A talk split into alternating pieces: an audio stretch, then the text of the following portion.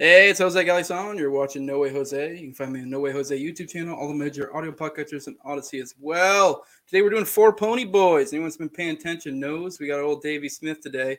A little bad news. We were going to try to do the whole crew, but uh, Top's out for today. So, you know, deal, deal, deal with it. I'm going to tell you. I wish he was here, but, you know, he had stuff come up. Uh, we got Reed, Clint as well. I'm looking forward this. Should be a good one. I do want to address my sponsors real quick. If you do want to support me, patreon.com, just No Way Jose 2020. Uh, my sponsors is CD McRae of the Whiskey and Tea podcast. I have Jeremy, who has an Etsy shop at etsy.com slash shop slash raising liberty. And Jeremy, or and uh, Mikkel Thorup of the Expat Money Show. Uh, without further ado, let's just fucking get right into it. Let's get reading here. What's up, Reed? Not much, just shitting my brains out. But other than that, not much going on. Best lead in. You can't leave yeah. me now. Now that Top's here, because it'll just be weird. If four pony boys with, with yeah, well, dudes, so. that's what you get when you have a sick guy on the show. So yeah, well, you got you got to stick through. All right. Yeah. All right, we got Clint. What's up, man?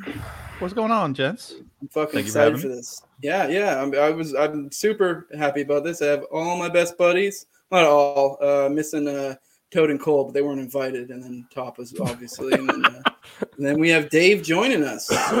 What's up, Dave? What's up, fellas? I've been looking forward to this. This is uh, this is fun. Uh, all my Wait, why did my audio f- just cut out? Oh, you're you're good here. We can hear you. Can you hear us? Testing. Beep, boop, boop. Wonderful oh time for audio problems. Let's give Davey a second. Let's just uh, use uh, sign language. Oh, now we can't even hear him. Nice. Oh wow! He, no, watch, he probably can hear us, but can't talk now. What just happened? All right. Well, while we wait for Dave to figure out his issue, let uh, I only have one super. So, chat. what's your least favorite thing about Dave Clint? What do you? What, no, His audio issues is really bothersome. Not a fan. Uh, wow, well, this is a this is unique. This is first time I've ever gone Dave silent. So. uh first top. Now Dave can't make it. Yeah. Well, all right. Well, I guess. All right. Well, we'll I got to take a shit. So no, I'm just kidding. Yeah. All right. Well, uh, I guess Dave will probably come back in. We'll see if we can't fix that. Um, we got. We'll bring out the Toad super chat. If you're getting tons of attention and the bad guys are all coming at you for doing something right, LP and H are based. Um, great, great grammar. I love Dave and all the Pony Boys. Full homo. We love you too, Toad. 100% yeah. endorsed on the whole thing, especially the full homo. Well, all right. Uh, sweet. That's uh, that's interesting. So, uh, what, what are you guys? I think I have Rona, but I haven't tested. So I've just been sitting in my room since Sunday afternoon. Have you gotten it before? I don't know because I've well, I've only tested once, but it was when I wasn't sick, so I could go to something, and I was negative. So I could have had it a few times at this point. I don't know.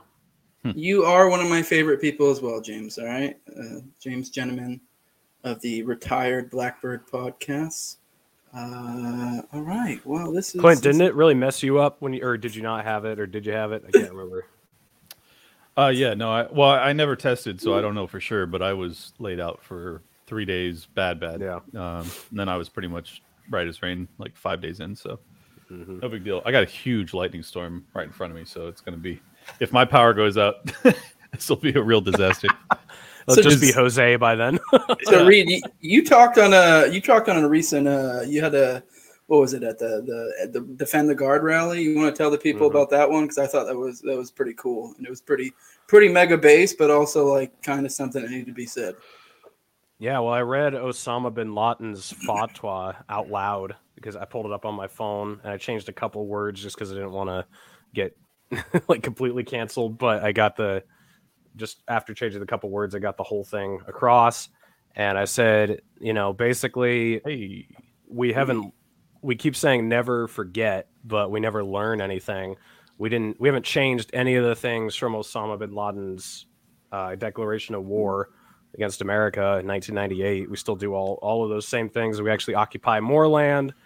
And then I said, we did the same thing with Russia. Like Russia told us far ahead of time they were going to do something. We kept arming Ukraine and kept uh, pushing NATO closer to their border, and then they have, and now we're on the doorstep of doing that same thing with China over Taiwan.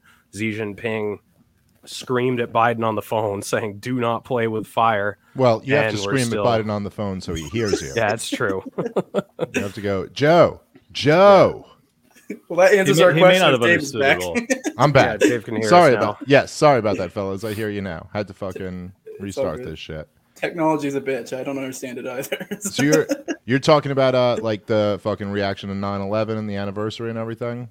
I gave a speech at a Defend the Guard rally, basically Oh, saying we haven't changed anything since Yeah. what got us into 9/11. So the only point in remembering 9/11 or any tragedy or whatever is to try to make it oh. not happen again, right? But if, Yeah. like if it's never Well- forget, like okay, cool, we won't forget, but it could You know- happen you know again what's even like- keep doing this. to me like what's even crazier than that about like this last year like this or this last you know th- this two days ago fucking this this last anniversary is that it seemed like for years there was almost kind of like an implicit recognition that like yeah some problems were made like 10 years ago there was a famous piece in the um, in the new york times that talked about how 9-11 completely changed the relationship between the average person and their government in the united states of america and the patriot act and all this shit and it would almost be like 9-11 became you know, they wouldn't exactly admit it, but they would just go, ah, this horrible thing happened to us. Let's remember all those people. But this year, particularly, it seemed like the message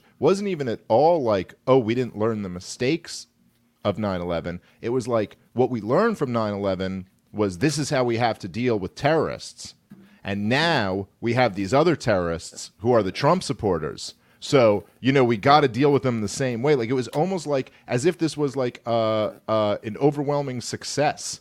what happened in all of these countries and now we just if we just could could work up you know the political will to apply all of that same pressure that we applied to Iraq and Afghanistan to anybody who questions the election results that's what we got to do. And like i just my last podcast was on this like clips from the head of the uh, department of homeland security and hillary clinton and kamala harris all kind of saying shit like this. And that's to me that's like almost so much creepier than just not learning the lessons. It's not only not learning the lessons but they think the lesson is that that should be applied to american citizens. Yeah, that presents a perfect segue for one of the things I want to talk on.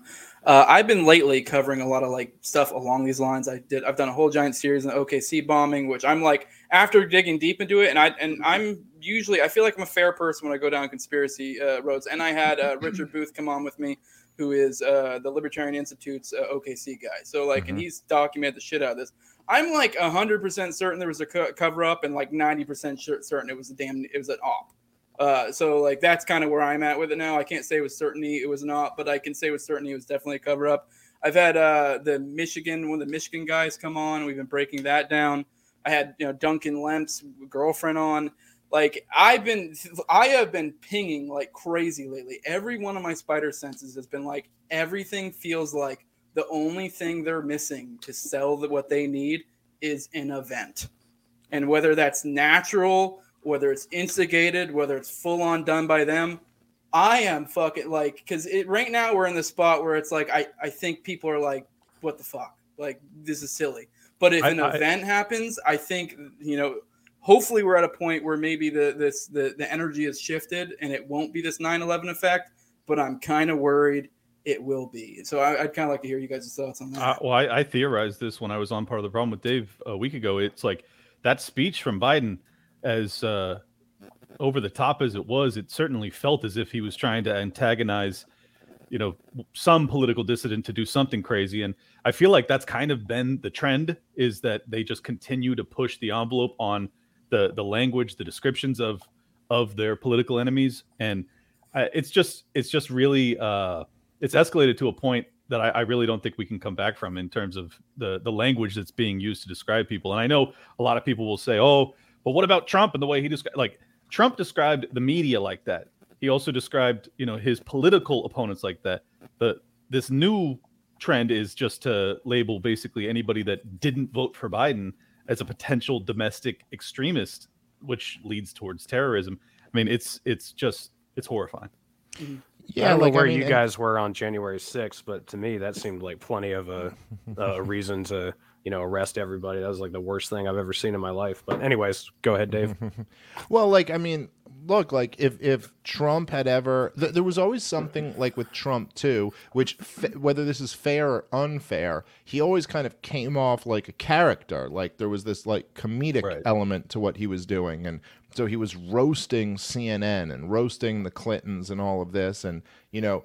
But if if Donald Trump had ever taken it, whereas like you don't feel the same way with Joe Biden, you don't feel like he's doing that. If he says something, you feel like okay, this is a politician telling you he means something. Now that may be unfair because I guess Trump was a politician at a certain point when he's the president of the United States of America. But you know, if Trump had ever like started turning around and saying like, um, you know, hey, the people who uh, are are denying the election results of 2016 and saying which was just as ridiculous as 2020 you know like there's no i, I don't know maybe less ridiculous honestly because at least in 2020 you could say they upended the way we did voting and we're doing vote by mail and we don't know how to track it or something. 2016 was just like russia did it. It was ridiculous. But if he had Yeah. ever started saying like or indicating that like the people denying that ought to be locked up like I I I'd, I know I would, and I'd like to think like all you guys and our whole movement would have been like, whoa, that's right. and not just saying like Kamala Harris and the other politicians who say that, but you're just saying like regular people,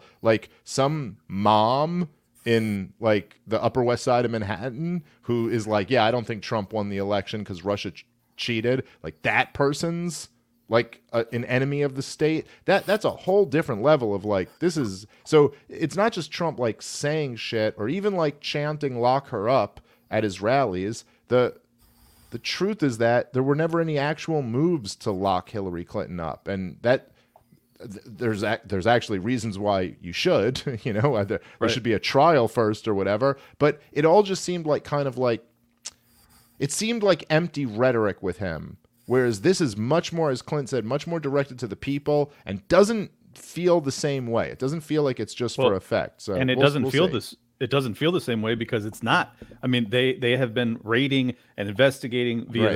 the fbi tons of people that were like just tertiarily involved with january 6th like they weren't even many of them weren't even there but because of their social media posts they're now they're now investigating them i mean this is uh just a, it's just a it's an escalation it's a it's a really serious escalation and even though i'm not a republican and none of us are uh it's I still am. strike eh, well oh yeah, of- that's right. I you had to register as a Republican today, so I'm a Republican, guys. Sorry, I voted. That's true. it's that's okay. I'm proud. Uh, you're a statist, and I totally understand. um, but but it just it seems quite evident that it's it's not just the Republicans. It's anybody who isn't not even a Democrat, but a Biden supporter specifically. Like it's it's gotten down to that narrow of a of a lane, and Yeah. And like how much you know, it's like fucking especially within like the liberty movement. You know there are these things like we would talk about like the lockdowns were like a big example of like uh, uh, all of us would say, "Hey, look man, like if we're in this like space like the liberty movement or whatever, if you're not against lockdowns, then like are you really even here with us? Are you really Right. even in the same thing?" Because there'd be all these like so-called professed libertarians who would just make excuses or even support it or even go like, "Well, we don't think the government should do this, but we really do think you should stay home and not go." It's Right. like if you like if you're just not against this, then what's I don't know. Then what are you really in this this same thing that I'm in? And you know, an, a, a re, another really good example of that is just like the fact that no one, it seems like, uh, is willing to stand up for the people who committed the crime of entering the building on January 6th, who have like been held in solitary confinement for like hundreds of days, in some cases over 300 days, just held in solitary confinement for like nothing. A completely you know as as the cato institute would like to say victimless non-violent crimes right? But uh, what? We can't you know if it was like um an, almost any other group that you could imagine they'd be right there you know advocating for those people being released. But because it's the one that is going to get you labeled all of these bad things because it's the one that's like politically inconvenient to stand up for they'll just be completely silent on it. And i guess like i think our camp like our, our whole thing is that we can't follow those rules. Like you can't follow the rules that like when it's like when the powers that be go no no no no no you can't talk about this one. Okay we shut up about this one. Like because then then there's no point in everything we're doing Yeah, well, consider this too. I mean, imagine had Trump won re-election and then he decided to have some sort of congressional hearing, or the the higher ups in the Republican side decided to have some congressional hearing to go and investigate the not just the founders of Black Lives Matter and all of the the violent people that were at those protests, but they started to just have the FBI go knock on anyone who had any social media post Yeah. having been at any Black Lives Matter rally throughout the summer of 2020. I I know even though all of us opposed the violent criminal actions that happened during that summer, none of us would have supported the FBI going Oh after people that were just participating in what they had hoped would be a peaceful protest. And that's basically what we're seeing now with January 6th, where if you were involved at all, you are an enemy of the state. And I just think that that is a uh, that's something that everyone needs to speak out against. I was will be us actually No, I was that's a- actually at a Black Lives Matter rally in 2020, and I remember this is because I didn't really know much about them, and I just kind of went to check it out. Black Um, people? Yeah. this was that too. I'm from New Hampshire, and you know, 99% white. But um, goes, so you guys eat food just Yeah. like us? Can you guys see in the dark? but uh when I like completely threw that movement aside was when you know I, I actually was at, I was kind of like Peter Schiff at Occupy Wall Street asking people, do you know what qualified immunity is? Do you know what civil asset forfeiture is? Do you know that the police departments around the country get like a hundred billion dollars from the federal government every year? And nobody knew any of this shit, and they're all out there yelling, "No justice, no peace." And you know they don't have an idea of what justice is. But to your point, Clint, like I wasn't there instigating anything or even necessarily supporting their cause. I was actually just there trying to figure out what was going on. And I know people who were the same way at January 6th. They were at the Capitol. They didn't go in, but they were just there seeing what was happening. And uh, to demonize all of them with a you know a, a broad paintbrush stroke is huge mistake. The, the wild thing is though is that we're seeing this turn inward and like we see this as like a distinct unique thing and it is in its own right but this in a lot of ways even like you know like you know i brought up the michigan stuff.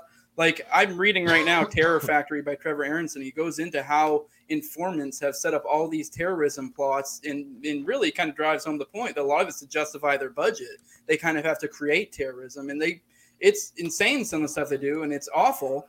Um, and like a lot of those same tactics are now being flipped uh, in- in- inward and you know it's kind of funny because i think the ending point i have like 15 minutes left in it but it seems his ending point in that story he's a bit of a lefty he points out all this awful stuff they're doing to them and he kind of makes the point that like well maybe it should be spent on domestic and i'm like how the fuck can you do all this and get to this conclusion but you know whatever uh, you know and like it, it's it's we're kind of seeing it. like i brought up the michigan thing a lot of those guys and actually i don't think pretty much none of them did absolutely anything only one of them really even flew off the handle, like uh, you know, like mouthed off and did dumb shit.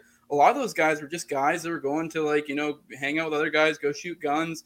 And, you know when you know these feds were bringing up like you know kind of implying stuff. Most like pretty much all the guys were like no, like no. And, yeah. and it's oh yeah, multiple times. Like yeah. and that's and and the creepiest thing about that one, right, with the Michigan uh, Whitmer uh, uh, plot was that it wasn't to justify their own budget. Like that wasn't what that was about. Which is the, almost in some ways when that's what they're doing, it's a little bit more understandable. But this was specifically to demonize the anti-lockdown, pro-Trump American. That Yep. was the mission the whole time, very clearly. Like this wasn't, you know what I mean? Like that, there was no other purpose that this would serve. It was that like a harsh lockdown governor. They were saying, well, look at the people who oppose lockdowns. Those people are the ones who are like plotting to kill her, kidnap her, and kill her whatever. And so that's like to me much more creepy than just a, a false flag that's like, oh, and this is why you got to give us another two hundred billion dollars or whatever. It's like, no, this is like setting up the next stage of this shit, which is to like demonize anybody. And and you see this like the head of the Department of Homeland Security the other day goes like, oh. Well, the biggest threat is domestic terrorism and domestic extremism, and the way that they uh, the the way that they're like uh, supported is through the spread of misinformation. And you're like, oh, all right. Well, who does what does he mean by that? It's- that's us. That's what he means. Yeah. Like the people, 100%. right? The the people spreading the misinformation, like claiming that Fauci's wrong about everything over the last two and a half years, which he has Right. been. And, and I would suggest people to look into how they work with informants with these type of ops. The guy in the Michigan one, he's I think it was something like he was only there for six months, and he made well over six figures, not including a lot of the other uh, things he got. So you know, well over six figures over a six month period. Now ask yourself, some of the people you know, what would they be willing to do for six figures over a six month period of time? and make you ask yourself, are you really safe? And this is a kind of what this whole informant system has fostered. And there's multiple issues more than just that, but it's it's it's just it's fucking insane. The more, the more you go down this rabbit hole and, And- and what- where they're going. and what is it really about? It's not about getting these dangerous, uh, you know, potential kidnappers off the streets. It's about making people like us and MAGA and whoever else that's a political dissident that oppose lockdowns, whatever, oppose vaccine mandates. They want us to be afraid to have any sort of communion with our like-minded people. And you know, I, I've just decided I'm not going to do it. I'm not going to be. I'm not going to be afraid. I'm going to continue to talk about this stuff because it's more important than anything. And if if if we allow them to chill our speech in this moment, then we stand no chance. I mean, we already have this monolithic narrative that that makes everything such a narrow Overton window as to what we're allowed to talk about. And you know, I, I think that's also large part of the reason that Alex Jones got got crucified in court. Um, with that, I don't know if you guys watched any of the uh, the actual hearings, but that judge could not have been more biased against it. It was absolutely insane. He couldn't he couldn't even declare his his innocence. He couldn't inform the the courtroom or the jury that he had apologized over 20 times in the preceding four or five years. I mean, it was just the the whole uh, you know deck of cards was stacked against him, and it it seems as if this is what they're trying to do. They're trying not just to go after these nobodies that you know were militiamen that were just basically at a shooting range talking shit. They're now trying to get uh, everybody afraid to speak out, and, Yeah, well, and that is now- horrible. Now, now imagine something like keep in mind the narrative of Alex Jones, come what you just pointed out there. Now imagine some event happens and all of a sudden we the the media goes into a tailspin like it did, especially in the COVID, you know, with all the COVID stuff. You know, you get pulled down if you say this or say that, and now you have this precedent of oh, like let's say it's some sort of false flag or an instigated thing or some, you know, because it's kind of hard to label it one or the other. If the people immediately are coming out and pointing out this, they're probably going to be the people who are treated just like the COVID people, if not worse, if not trying to imply, you know, some sort of legal action against them, which they've kind of Dude. sort of set the precedent with Alex, although it was a civil thing, but still. Same same thing happened with uh, the the war in Ukraine. I mean, the, there was a lot of a lot of people that were deplatformed because they were, you know, quote unquote, propagating Russian propaganda. Which, when you're dealing with a, a war, there's propaganda on both sides. There's no Mhm. doubt about it. But like, I think it's important that we're allowed to have both sides of that propaganda and hopefully something in between so that we can come to some sort of rational understanding as to what's actually transpiring. And at this point, it's like 99% of media coverage is just like Russia, aggressor, evil, Ukraine, heroic, you know, fighting for their liberty. And as we all know, it's a little bit more complicated than that. I love how they just repeat unprovoked attack over and over again. Like that's just what they all say. It's, it, it almost like just like lets you know how guilty they are that they have to say unprovoked attack so much. Man, I'll tell you, dude, with the Alex Jones thing, like it just fucking sucks. Like, and I guess the lesson in all of that is like, yeah, man, just don't make their job any easier for them than you have to, because he really did like with the fuck. He really did fuck up with the whole Sandy Hook thing so bad, dude, and like just in a horrible way. Like in the same sense that we go, and I understand it's not the same as the president of the United States or something like that, but in the same sense where it was like Alex Jones always had these conspiracy theories, and I know there's a lot of people in even in our movement who kind of have this like Alex Jones was right again, and he was right about this, and you know, I don't know. As someone I like, I actually know Alex Jones and his history. He was wrong about so many things, dude. And he said such so many off the wall, wild things that he just couldn't back up at all. But the thing with Alex Jones that did change with Sandy Hook, and I should like disclaim that obviously Sandy Hook wasn't why they moved to take him down. It was actually years after the fact, and it was more because he had a whole bunch of like armed, scary Trump supporters that he was speaking to this huge audience of, and they didn't like that. But he was like the the target of his conspiracies were always like Dick Cheney or the FBI or the ATF or like something like that. And then all of a sudden with Sandy Hook, it just got so dark where like the target of his conspiracy was parents who had just lost their five year old. Like in the most horrible way. And then he was out there for like a year and a half saying that that didn't happen with nothing to back it up. And really did. I mean, like, I'm not saying like the lawsuit is right or whatever, or the way the judge handled it is right, but really did send his audience to like I mean, not that he told them to, but he said the thing that led to them all going and like harassing these people. And it's like, Jesus Christ, man. Like, Well- what a fucking horrible thing to do. And it he, he was- was wrong. And then he turned around and just denied that he ever did it. And like, wh- which is bullshit. Like, the record's out there, dude. He was doing it for a year and a half, saying that Sandy Hook never happened and that they were crisis actors and that no kids were were killed. And just goddamn, man.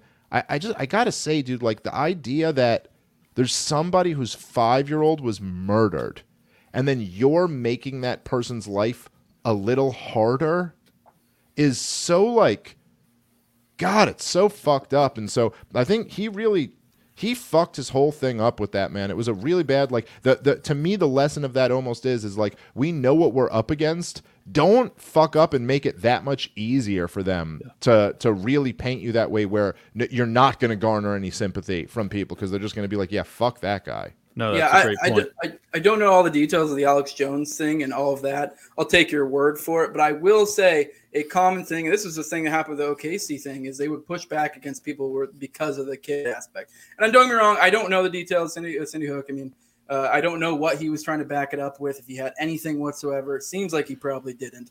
But you know, my point being is that is, and maybe this creates the impetus for like future things to where they can kind of do that, like But- oh, the kids, you know. Let me add two. Two ounces of defense for Alex.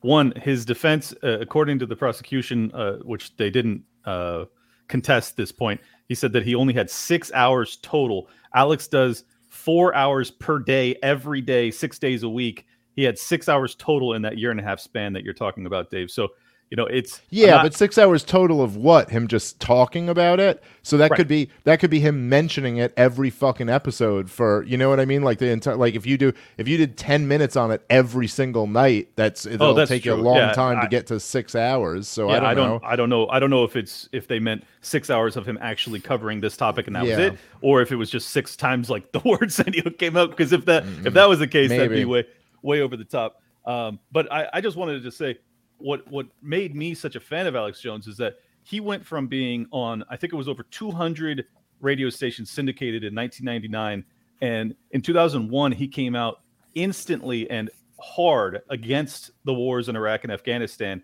and he lost basically 90% of his audience because of that. Like there are there Yeah. are some things that that earn you my loyalty, and that's one of them. If you're willing to just completely destroy your platform because you actually believe in something, that's really important to me. So that's Yeah, that's I'll the, just- that's the main reason I like him. I just add a caveat that right after 9/11 he was based for a very short period of time and then he started going like crazy in my opinion. Like even in the 90s he was a little out there on some stuff, but for the most part he was, you know, attacking stuff that we would attack and from a similar angle that we would.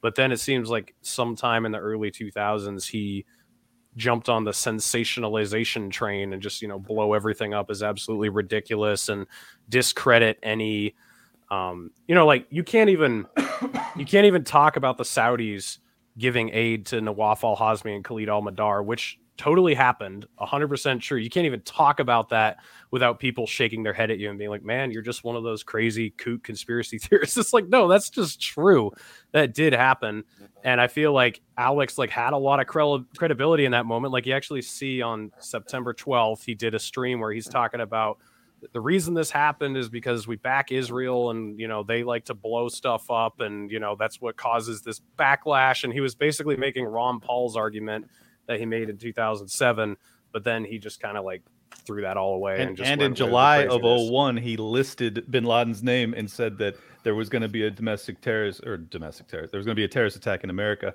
Yeah. uh, within months. And, and he nailed that. He also protested outside of the Waco compound within days of, of that. Totally I mean, agree. Like I'm he- talking like he up- actually did really good shit. And that's Yeah, why no, I, it the- kills in- me. yeah. In the kills me that the Sandy 2001 stuff, thing, you know, diminishes it all. Yeah, in the 2001 thing, he also did this like weird cover for Israel where he said the Palestinians were savages or something like that. Like there was Well, like, then a he said kind of part of Syria and Iran have nukes or something. Yeah, yeah, like, yeah. He also right. what? So, th- so like, but that's the exact point, right? So then he would say this thing like, right, like it'd be like, okay, there were a few good points there, and then he also would tell you with certainty, because it now reads fr- refreshing my memory because this is a long time ago, that Iran already has the nukes. Yeah. You know, and it's just like this was the thing. He was always like he was so sloppy, and like that's like, I just I don't like um these conspiracy theorists. And there's I won't name any names, but there's several that I'm thinking that probably Say my Reed, name. Reed knows who I'm I'm talking about because I've had private conversations with him. Like, no, not you, Jose. I'm talking about you know real people. Uh, but they um, but no, but I'm saying like there's a lot of The these guys who kind of count. make their names off being conspiracy theorists, and they're like, listen. I'm going to tell you the truth of how things really are. But Right. then they're so sloppy with this shit. And it's not, it's true that they get some big things right. And some, th- there's things you could point to about Alex Jones where I go, yeah, goddamn, that was so cool that he like called that or got that. But then he would just also be in 2001 just telling his audience, like, for a fact, Iran already has the nukes. They have the nukes right now. And we're going to get nuked because of what we're doing over there. And it's like, I don't know, dude. I just I like, and this is probably part of like why I love fucking like Rothbard and like Mises and and like all these guys is I like tight arguments that are like foolproof and really well thought out. I don't like this like all over the place sloppy shit where you take some liberties and kind of like, eh, well, I'll eh, to make my narrative better, I'll also just throw in three things that I'm completely making up and just kind of make it sound good. And so that's why a lot of those guys I just like it's not it's just not my style. It's not like what i like Sure. re- particularly like. But that being said that's i mean he did I, i'll give him you know I, I give alex jones credit for a lot of shit. I'll give him credit for the fact that even after he supported trump so hard he did really like criticize him when he bombed syria the first time. And i, I respected that a lot in 2017 i respected that a lot that he did that. So you know On the take Yeah, good the well, I bad, think guess. like some of these people who get pulled in, like, do you know do you know who Adam Fitzgerald is? You ever heard of him or seen him on Twitter or anything? Uh, because Maybe. he he has like Check a document backing every single statement that he makes up, and then whenever he is you know guessing on something, he'll always say, "Please understand that this is merely speculation. This is what I think could have happened here." But then, like with his facts, he's backing everything up with well i respect he that, i respect but that just a because lot he's more touching yeah. similar areas yeah Yeah, I, I dude, to touch on that real quick before but we just 'cause move on he's from that. touching similar areas he gets done Yeah, Yeah. to touch on the Alex Jones thing real quick, because I think the moral of the story is I think it's so important to have your logic grounded in like solid logic, and because you know I can sympathize with these guys who you know go way down the rabbit hole because once you start digging into these things, you realize how much of this stuff is legit. Like there is Yeah. so much dark shit out there that is like you can be like find little bit, bits here and there and be like this is legit, but then you try to tie it into a larger narrative, and that's where you can get sloppy. And so it's and especially when you know of things like Operation Mockingbird, Operation Northwoods, you know, you start piecing all these things together and you realize what they're capable of. Then you really, it really, it, it, it is like a, it's almost like Alex Jones could have benefited from having a, Shermer as a co-host, and Shermer is like kind of the opposite problem. Will he will like bend over backwards to logic for the fucking regime, and it's Yeah. it's it gets a little ridiculous sometimes. Like I get it, you're trying to be skeptical here, but you're getting to retard level uh, of skeptical. Um, you know, you mean and- michael shermer right Yes. Yeah. is, there, is there another one? But yeah, I, I, that's what I do sure. think it's super important. Like I even like with my OKC thing and with Richard Booth, every time we do get into speculation, and I'll try to present like, hey, this could be interpreted this way, could be interpreted that way. Like you know, take this information, do with it what you will, but it does paint a weird picture. Um, you know, and I think that is important. I think especially when you're going down these conspiracy roads.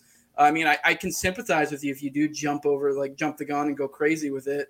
Uh, but at the same Well, time, I- it's like I- you may do more damage than good. I, I talk a, quite a bit of conspiracy stuff on my show, but I always I'm always very clear that I am guessing. You know, like I because I don't know. Uh, like I know that the World Economic Forum and Klaus Schwab and Bill Gates and all of the biggest businesses in, on on the planet basically meet in Davos once a year, and they come out of there speaking the exact same rhetoric. And I don't think that's coincidental. And I think I would I would not be doing my audience a service to pretend as if I don't notice these things. It's like they all started saying "Build Back Better" and "Great Reset" within weeks of each yeah other yeah and and they all agreed to lock down and that was a completely novel response to a virus like am i crazy to point that out no i don't think so and also when it comes to uh, you know the domestic uh, you know violent extremist list that, that came out on day one of biden's presidency uh, following up with all of the rhetoric that we've seen over the past year it's like okay I, yeah i am i am once again going down a conspiracy theory uh, you know rabbit hole a little bit here but i think we need to be aware of it. We need to be aware that th- it's very probable that this is the reason that they're doing these things. Um, but I, I grant you, like if you start to talk about, uh, you know, with hundred percent confidence as to, you know, I know exactly what's going on with this. It's like it's the same thing with, uh, you know, stock pickers. It's like just put all your money in this. You're like, oh, you're a fraud. Yeah, yeah, right and away. I so I I agree with that, and I do the same fucking thing. And I think there's a lot. I think it's important to just like uh differentiate between what we like know and what we're like Exactly. kind of speculating. And then when you're speculating, to explain like, okay, well, this is why I'm speculating that. But with the guys who do pretend this like they, to have this certainty, all I'm saying is just like what happens with um guys like Alex Jones is that the the people who hate him will point to all the shit he got wrong throughout all the years and be like, look at this guy. And then the people who love him will point to all the shit he got right. But the the only fair response is like, well, if you get credit for the shit you got right, then you also have to take blame for the shit you got wrong. You know what I mean? Or the shit that you like mm-hmm. can't prove at all. So it's like, okay, if he gets credit for saying that like, okay, there's like blowback is gonna come or something like this, or if he gets credit for saying that like, you know, our relationship with Israel has really provoked a lot of these Muslim countries to hate us, okay, but then he also has to take the blame for saying in 2001 that we know Iran has the nukes, or he also has to take the blame for particularly for the Sandy Hook thing, and he also has to, you know what I'm saying? So it's like, Yeah. it's just you can't kind of have one without the other if you want to be fair about this shit. Yeah, And that's, uh, you know, agree with you. By the way, and, like I mean, that's why Scott Horton is so great because everything he says he knows in and out. Like you don't doubt, you, never doubt anything Well- that he's saying up there because you know he knows it. That's right. And, and well, Scott's also like a great example. Like there's a lot of guys, um, you know, there's some guys who are really, really good, like really smart and really well researched. You know, so these are guys who, like, if you bring them on your show, they're gonna know like a thousand things about a topic that you're just like, fuck, I don't know as much as this guy knows about it. But when you do that, you almost got to be really sure you can trust them that they're not taking any liberties with this shit and kind of like, you know what I mean? Like, and that's that's why Scott's the best because you like not only does he know all of the shit, but you can really trust him that he's not like taking any liberties, and he will tell you like the thing Clint was saying that that he'll go like, now we don't know this for sure, but here's the reason why that we could suspect this, but this we know for sure. And a lot of those other guys, it's almost like it's like anything else. It's like they have kind of like a superpower, and then it's very tempting to abuse that and to just go like, okay, well, we don't exactly know this for sure, but this guy doesn't know that we don't know this for sure, so I'm just going to tell you we do. And so that's always like, I, I don't like that quality in people, so I try to kind of like. I try. That's why I'll have Scott on. He's my conspiracy guy for my show. Like that's, that was that's as my far as whole- I'll go. that was my whole point of the logic thing too because like i mean i'm not saying these people are frauds at all some of these people i mean if they're it's it's hard to attribute that they're doing it like disingenuously i think a lot of these people do they get they once they learn so much and start connecting dots in their head and don't have it seated in a proper logic system it, it just completely fucks them and they start convincing themselves they're one thing or other yeah i'm sure there are frauds out there but it is i mean uh, i'm sure there are probably you know feds out there that are they're you know doing some sort of op i don't know but you know, I, I can sympathize, and I do think to some extent they there you probably could maybe even attribute some benefits. They're kind of pushing pushing the Overton window in certain regards, but uh, it is it is a crap shot. I, I am torn when it comes to those, and I sympathize because you know once you're going down these roads and you realize all the crazy shit there is, it is really hard to not to keep yourself sane and not jump into one thing or the other. I want to address some super chats before we get moving. I got uh, a, a Libertarian podcast Tyler Yankee. He was just uh said Dave on recently. He said just because. Thanks, bud. Uh, I got uh, Outlaw Thoughts. Two bucks spent 911 watching War by Deception. And then I have Sean Van Bevert Hoot. Uh, Jose, your deep dive series are on point. You deserve more followers. Yes, I do. Uh, please settle for some of my cash. Dave, Clint, Reed, you guys all rock. I, I endorse all of that. Uh, all right. The- We'll and some- for anyone watching right now, after you're done watching this, go watch the OKC series that that uh, Jose did with Richard Booth. Really, really incredible. Like genuinely.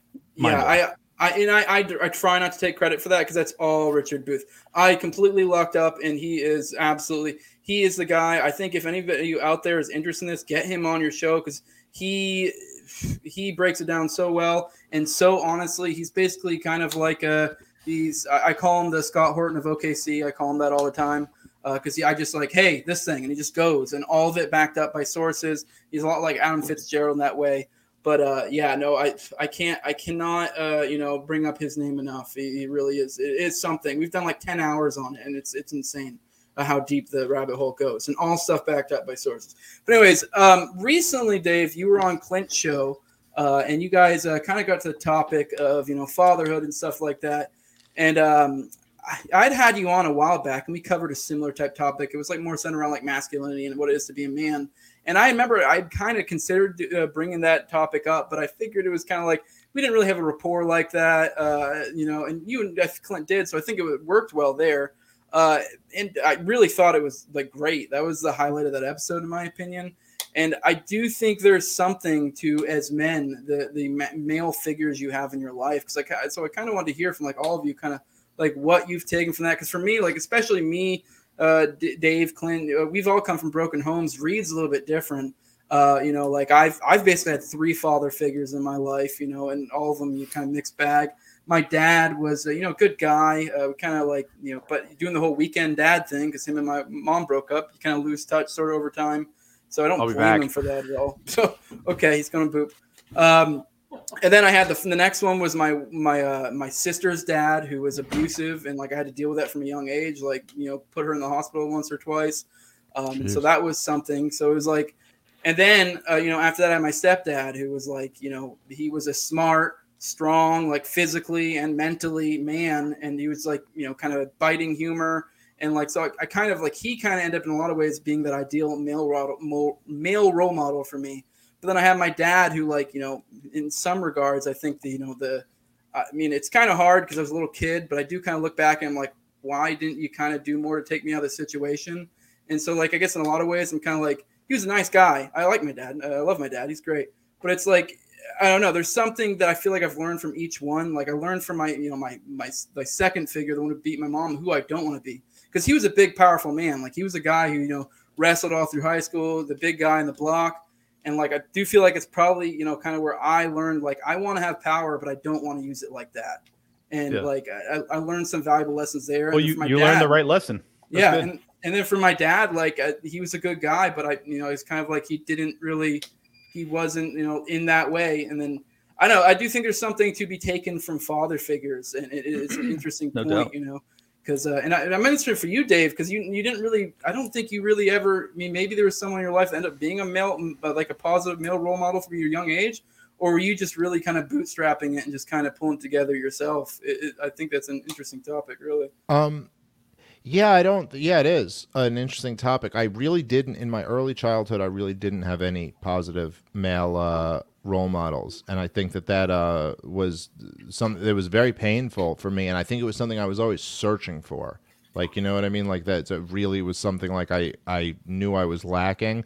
In uh, in high school, I had two that were uh, my my varsity basketball coach I was gonna uh, guess that's, that's yeah. normally where it comes from. Yeah, that and and uh, this Coach McMahon was like one of the most incredible human beings I've ever met in my life. He was just incredible, and it was like uh, it was really like it, it. He really changed my life, uh, and he was um, it just an unbelievable like kind of like motivational figure. And he was like one of those guys who would almost give you like the it, you know but this is like before like uh i mean the internet existed but it was before there was like youtube or anything. There weren't like figures like jordan peterson or something like right. that out there. It was like he was like the person who like gave me kind of this uh this mentality that like you're like quit bitching and figure out what you need to do to get yourself in the place that you want to be and I just loved it. I just loved like getting that. It was the first time in my life I had ever really had someone like that. I remember he's like all these like dumb sayings he used to yell at us, but like that just was really exactly what I need. Like you know, uh, uh, quitters don't uh, quitters don't win and win- winners don't quit and like stuff like this shit. Um, but really pushed me to like work harder than I'd ever worked at anything and kind of like really aspire to be better. And so I, I, I give him a lot of credit. Uh, I had one teacher in high school, uh, Mr. Trono, who really kind of like took me under his wing, even though he was fucking pissed off at me because I was failing his class and he knew I, I was smart, but I was just like never fucking working and anything. He grabbed me by the fucking neck one time and put me up against the wall because I fucking didn't turn a paper in on time. But like, it was kind of like the type of shit I needed. You know, it's not like I was like 17 at the time. I kind of, I was like, all right, it's fine. I probably could have, like, I could have beat him up already at the time, but I was kind of like, all right, I didn't see what you're doing. He'd be Um, in prison if he did that t- these days. Yeah, probably. Um, he probably, if he could have just tried to convince me to be a chick or something, he'd be fine now. But, uh, but back then, that was all you could do.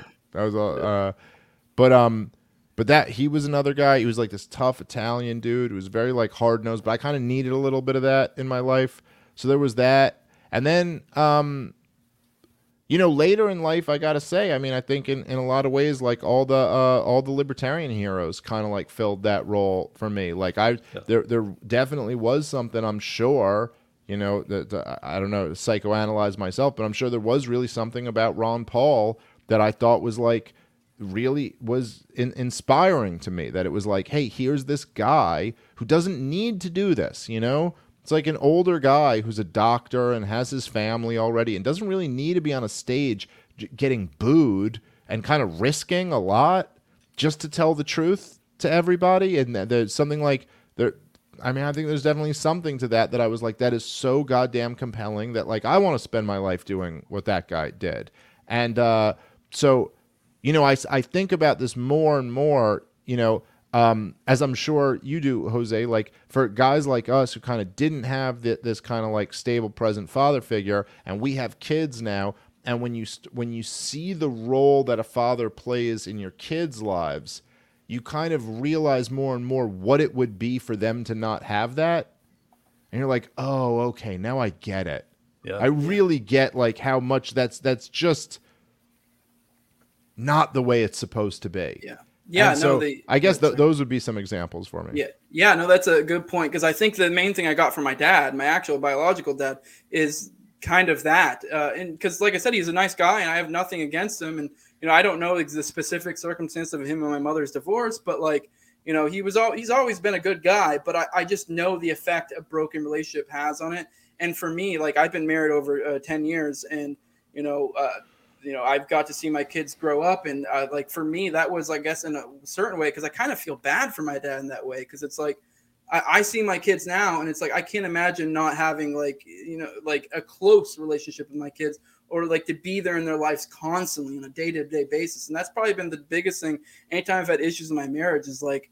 You know, come hell or high water, we're gonna make this work. I know maybe when they're 18, we can talk if it gets really rough, but I'm gonna fucking be here, you know? No, well, I know, no, but I know what you mean. I know what you mean by that. Like, dude, I fucking go on like, you know, like I'll be on the road. I'll be on the road for like two days or something like that, and it's like hard. Like I miss not being with my wife and kids for those two days, and there is something about that that is a very. I think in in a way it's kind of like a generational thing. Like there's something about kind of like the the baby boomer generation almost like normalized regular divorce like not to say that like in, in extreme situations there isn't divorce but just like kind of like regular no fault just eh, it didn't work out and you know eh, we, we grew up in this generation where i think maybe like i don't know for you guys but like for me like maybe at least half the kids i knew had divorced parents like that At was least, just kind yeah. of pa- part of life and to to me I like for for me and my wife, it was very clear, like right away when we had our our, our first, that it we were both like, okay, well, like this is there's no option of not being together for the rest of our lives. So whatever problem there is, okay, let's figure out how to solve that if there is one. And of course, in all marriages there are problems, but like it's just like, well, let's just take one issue, uh, like one one option off the table, which is ever like not being together. That's not an option. So what else are we going to do? And we're both very much on that page, and it's kind of crazy in a way to think. And and of course, like to your point, Jose, like the reason is because how the fuck, like how do we have the right to do that? To our kids. Like we just don't have the right to do that. You can't do that to them. You can't not have their parents together. And we all know what that was. Like, you know, my wife's parents were divorced, my my parents were divorced. Like we kind of know what that is growing up. And so it's like, well, no, that's just not an option. We will work out whatever else needs to be worked out. Now, okay. I- I'm sure that I have a very good marriage and I'm married to a really great woman and I'm very good to her also. So, okay, that's I'm not saying that applies to every situation, but in general, I do kind of feel like that should be the rule rather than the exception. Like that you that should be the attitude. Like if you get married and have kids, I'm like, yeah, you kind of have a responsibility to not make these kids' lives way more difficult by not growing up secure in the fact that their parents like love each other and are with each other Yeah, and get to see every, them both every day. Yeah, almost everybody I know, uh, you know, all of my best friends, basically, all of their parents were divorced. So, it very very common. And uh, I think on the upside, you know, uh, comedians oftentimes talk about this. It's like you have to have a rough childhood to be funny. So I found all the funny people, and they happened to all come from broken homes. It was like, well, that Yeah. that makes sense. Um, and I came from a multi-time broken home. My my mom and my dad uh, got divorced when I was two, and uh, my mom got remarried when I was five, and then she got divorced again when I was thirteen or fourteen. So, uh, Reed, go ahead and mute that, bud. Jesus Christ. Uh, Reed, are we in back. the bathroom with you? No, no, no. um, so my, my my biological dad, uh, very good role model when it came to work ethic. Um, he was extraordinarily driven to the detriment of everything else in his life. So that was both good and bad. I, I didn't get really anything else from him besides that, a- at least early on. Uh, I then went and I worked for him for a couple of years after I graduated college, and and uh, he and I still have a good working relationship. But it's it's not it's never you know traverse that gap to get to a point of you know really close loving father son type dynamics the way I have with my stepdad. My stepdad Charlie, he uh, he as I said, my mom married him when we were I was five or six, and uh, and they divorced when I was 13, 14. I still call him dad.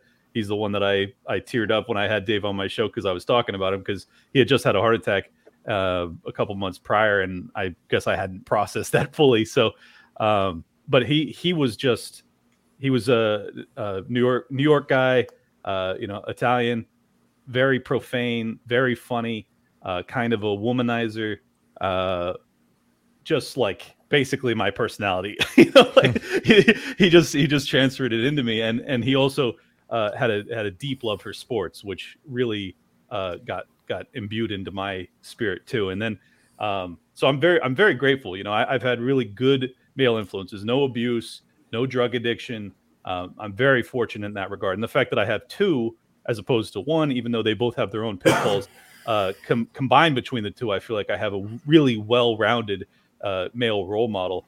And then, weirdly enough, I, I would say because Kobe Bryant uh, got drafted by the Lakers when I was a freshman and I was a basketball lover to the highest level, um, he really inspired kind of my my work ethic and my my killer instinct in, in a really profound way that doesn't make a lot of sense to most people, but like the the whole Mamba mentality thing, I was just like, I I I spent from literally sunrise to sundown the entire summer between my freshman and sophomore year, uh, just shooting by myself, just trying to become a like I was like I'm going to be a professional basketball player, and ultimately I was six one and not that fast, and you know, like it just wasn't going to happen. It wasn't in the cards, but man, the, those that type of like drive to just see that and and I'm sure that you can get that from a female role model as well. Um, but for the most part, that's usually going to come from a man because the woman is usually in charge of child rearing. So you're you're normally going to have that from the the male role models in your life. And I think those three were probably the ones that that formulated my personality the most. And and what I hope is that you know because so many of people from my generation were you know emotionally scarred and some of us broken uh, because of the divorces that our parents uh, put us through. Uh, I think that many of the people from my generation are now redoubling their dedication towards a lifelong commitment when it comes to marriage and child rearing, and I think that that we need it desperately. So I'm I'm glad to see that. Hey Clint, uh, how mad at you were you at Ari about his Kobe tweet?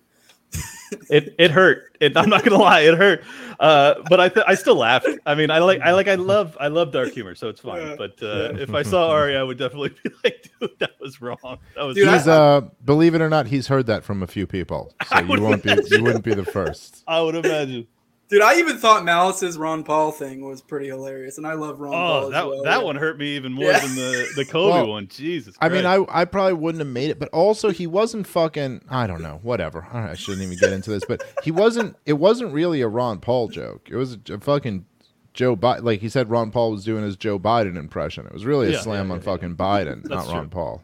That's it was just so soon. It was like within hours of the Yeah, it's just we're all I we're a little respect sensitive to that guy. I mean, that's the perfect timing, in my opinion. I love Rob, but I was still like, all right, that's fucking funny. you know, I gotta respect it. It is what it is. Uh, I want to touch on it real quick. You brought up how kind of Ron became a father figure to, uh, to you, and uh, like I do think. Uh, I mean, maybe it was something to do with me, like going off to join the military at an early year, age, and I feel like there might be something to this traditional uh, picture we have of how kids are supposed to be out of the fucking house at 18 that I think might be detrimental. Maybe out of the house is fine, but I think you know maybe local area. I think me leaving my family so soon may have played into in you know not to sound creepy, but in a weird kind of way. I, I wouldn't say father figure, but you kind of filled that role as well for me, Dave, in some aspects because I kind of stumbled on you in the like mid 20s to early 20s because I think like that was kind of like when I was you know you're young, you're starting to figure things out. Uh, I do think that played a role for me. uh, You know, it, personally, I definitely uh, you definitely have changed my life in a lot of ways for sure.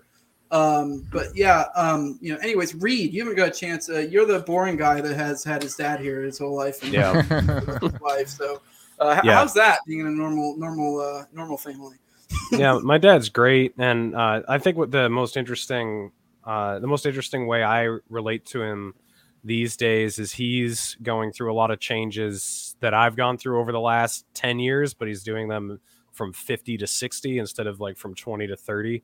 So he was like a, a hardcore evangelical Christian conservative, and I was too in high school, and then uh, not just with politics, but also with religion. Like he's really had a falling out. He's, I mean, he, he was a deacon at the church when I grew up, and now we have conversations where he tells me stuff like, I don't even know what I believe about this anymore.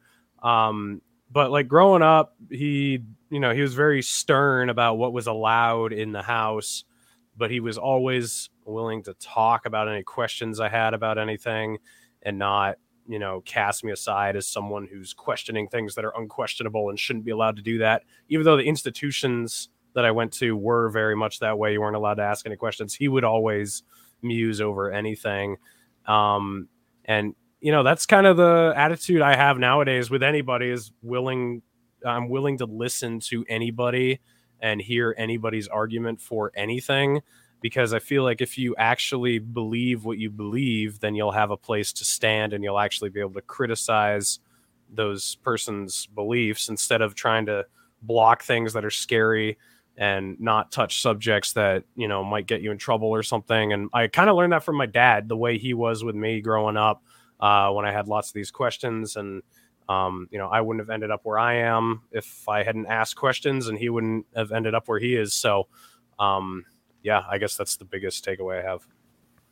All right, let's address a couple more super chats. Someone wants to know if you would have uh, Alex Jones on the show. I'm going to go with probably no, but I don't know.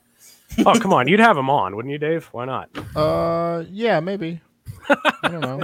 I don't. I don't know. It's hard to answer that question like off this. I have to think about it. I guess. Yeah, I don't know. People ask me. I mean, not My that I'm anywhere big yes. as you, but like people ask me questions like, "Would you have this person, that person?" Also, obviously, Alex Jones. If you came to me, yes, in a second, just because you know it'd be do wonders for my channel. But I honestly don't really have anything to say to him. I don't really like. Uh, I mean, I uh, call so me crazy. I do him. wrong. I, I like him in certain ways. We kind of talked about him, but for me, it really is just like a natural, organic thing of what do I want to talk about, and then I find the person I want to talk about with. And right, like for me, like people ask me this all the time. You should have so and so on, or have so and so on, and it's like, I. That's I me know. with uh, Dave Rubin. I've had his Yeah. like contact for over a year, and I've just been like, I don't really know what I'm going to talk to him about, so I just haven't had him on. But Yeah, I guess that, that's an Alex question. Jones has a lot he could talk to you about. That's that's. A oh, I would have favorite. Alex on in a heartbeat. Don't get me Yeah. wrong, I totally would. Scott was on Kim Iversen's show today. It was Check great. out. Go check it out. Oh, was it? Awesome. What- Yeah. I didn't. I didn't know that. That's interesting. It's only like 26 minutes long or something. So That's enough for Scott to get out a sentence. How great was the greatest generation really if they raised the worst generation boomers? Ooh, You know, that's a really good one. fair point, by the way. I think It that's a really that's actually a really really great fucking uh, question there, Ofer. I think I Um, think there's but something there's- to be said for the the emotional detachment that came with like the greatest and the and the Well- silent generation. Maybe and I will say that um, you know, it's it's funny because a, a lot like I'm a big believer in uh peaceful parenting, and I get like uh pushback sometimes when I when I talk about that stuff. Yeah, that's one way he- you changed my life real quick. Don't mean to cut you off, but because you Oh. were probably one of the biggest things that made me. Because I did used to do like spank my kids and stuff because that's how I was raised. But you definitely. Oh, by the way, my- I was spanked so much. Like I know this is a hot Yeah. topic in libertarian circles. you guys want to to turn out like Reed? Oh my Or you want to be, or you want to be a normal? How did that make you feel, Reed?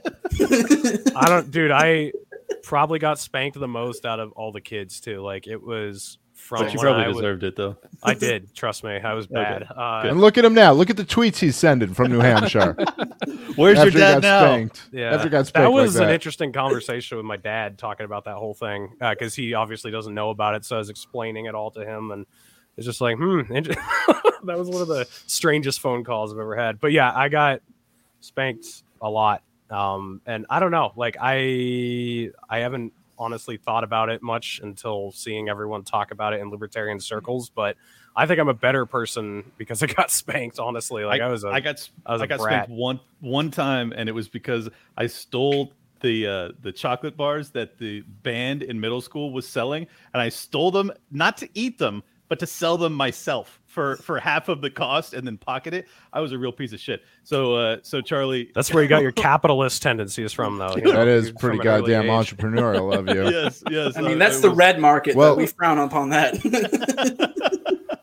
Well, if I could just say, just the point I'm making toward this shit, right, is that it's like I'll get a lot of people. One of the major pushbacks you get off the the peaceful parenting argument is they'll be like, "Well, I don't know, Dave. I mean, I see all these punk kids today, and they deserve to be hit. You know, like, oh, I wish someone had hit them, and then maybe they wouldn't be the way they are now. But if you're talking about the way the greatest generation, like like handed off to the baby boomers and how we kind of got in this whole mess i i would say that i think one of the you know whatever was good about the greatest generation and there were some things that were good about them uh man were they fucking like just it was just completely acceptable to like beat your kids and like I, don't- I don't even mean spank your kids i mean like with objects with belts with like that that was just considered go go talk to people who were raised by the greatest generation and see to how many of them like just getting a belting was normal you know and how much and so i i would say that i think that was a a major failure on their part. Like there no question about it. I mean, look, I think that if like for people who want to say like and again we're speaking in generalities there's lots of exceptions to this but if people want to say that like the boomer generation is filled with like all of these people who with uh, you know are kind of fucked up and like don't care about the next generation and did all this fucked up shit it's like okay but in the same sense that i'd go like you know, and then those boomers will be like, "Well, look at these millennials and Generation, you know, Z, and these guys are so horrible." And you're like, "Yeah, but didn't you raise them?" I mean, like, uh, could I ever like, if my kids grow up one day and I go, "These kids are so awful," would I not feel like, "All right, but you, you're kind of responsible for them, right?" Like to some degree. And so, yeah, I think it's a completely reasonable thing to say that like the greatest generation produced the boomer generation. There's that. There's a large failure there on Yeah. on some level at least. my my stepdad Charlie, he was uh, in Catholic school in New York, and he said he would get beat to shit by the nuns. by Yep, the yep. Like it's just unbelievable, and and he fell Dude, away the from. nuns are the most brutal. A nun- Yeah, no, my- my beating, you don't want one of mother-in-law- My mother-in-law tells stories about that. The nuns just beating them, like it's just horrible stories. Like today, and that, and again, it's like if you you know when you think about it, when you got little kids, it just gives you a different perspective on like you know they're talking about kids like my kids' age, you know, getting like beat Yeah, with crazy. a ruler and stuff at school. I mean, come on, man! Like give women have you guys they seen that- Have you guys seen that bumper sticker? It's uh, what Ahmed wasn't expecting for virgins when he got to heaven, and it's all these nuns with shotguns. That's like one of the best.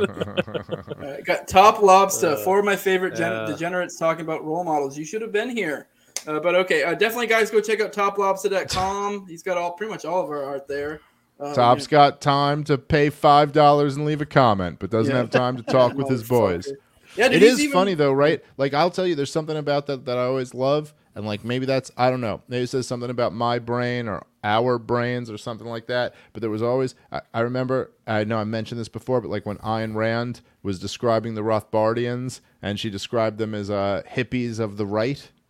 and that was like supposed to be a big insult to her. Yeah. But to me, I was always like, that sounds fucking awesome. Like that's Yeah. exactly what I am. Like a hip, a right wing hippie. Yeah, that's exactly right. And like, there's something like Ron Paul being like the country doctor, most conservative person ever, who's like anti-war and thinks heroin should be legal. And I was just like, I love that. You know, like I, I don't know, whatever it is, like this kind of like this thing that's like just wrecking the dichotomy. I, I Yeah. love that. And there is something kind of cool about like, I don't know. It's like like Jose, like you for as much what your persona is or whatever, like and what my persona is on Legion of Skanks and shit like that. For us to be the guys who like no want to sit down and talk about like oh it's really important to be like a good father and like who's your who are your role models. I don't know. I just for, whatever that is. I just I like that. I like kind of like that we uh we exist in this weird world where we're like yeah I guess this is kind of a contradiction. But in some ways, I don't think it is, and uh, I don't Right. know. It's, Do it's hear just- if you want. that's It's not my to me. covenant community. Yeah, right. Uh, rape, rape joke followed by peaceful parenting lecture. This is what we do. Yes, literally. That's why Luis J. Gomez is my best friend. Yeah, like that's I know, he's a walking contradiction. You know. Say what you want about Alex Jones, but introduce, introducing me to Ron Paul, which turned me into a libertarian. I think that happened to a lot of people. There you go. the way. That's yeah. I can't argue with that. Reads my My mom. mom. That makes sense. That's, that's Clint's your dad. Let's see. I think that's all we got right now. All right.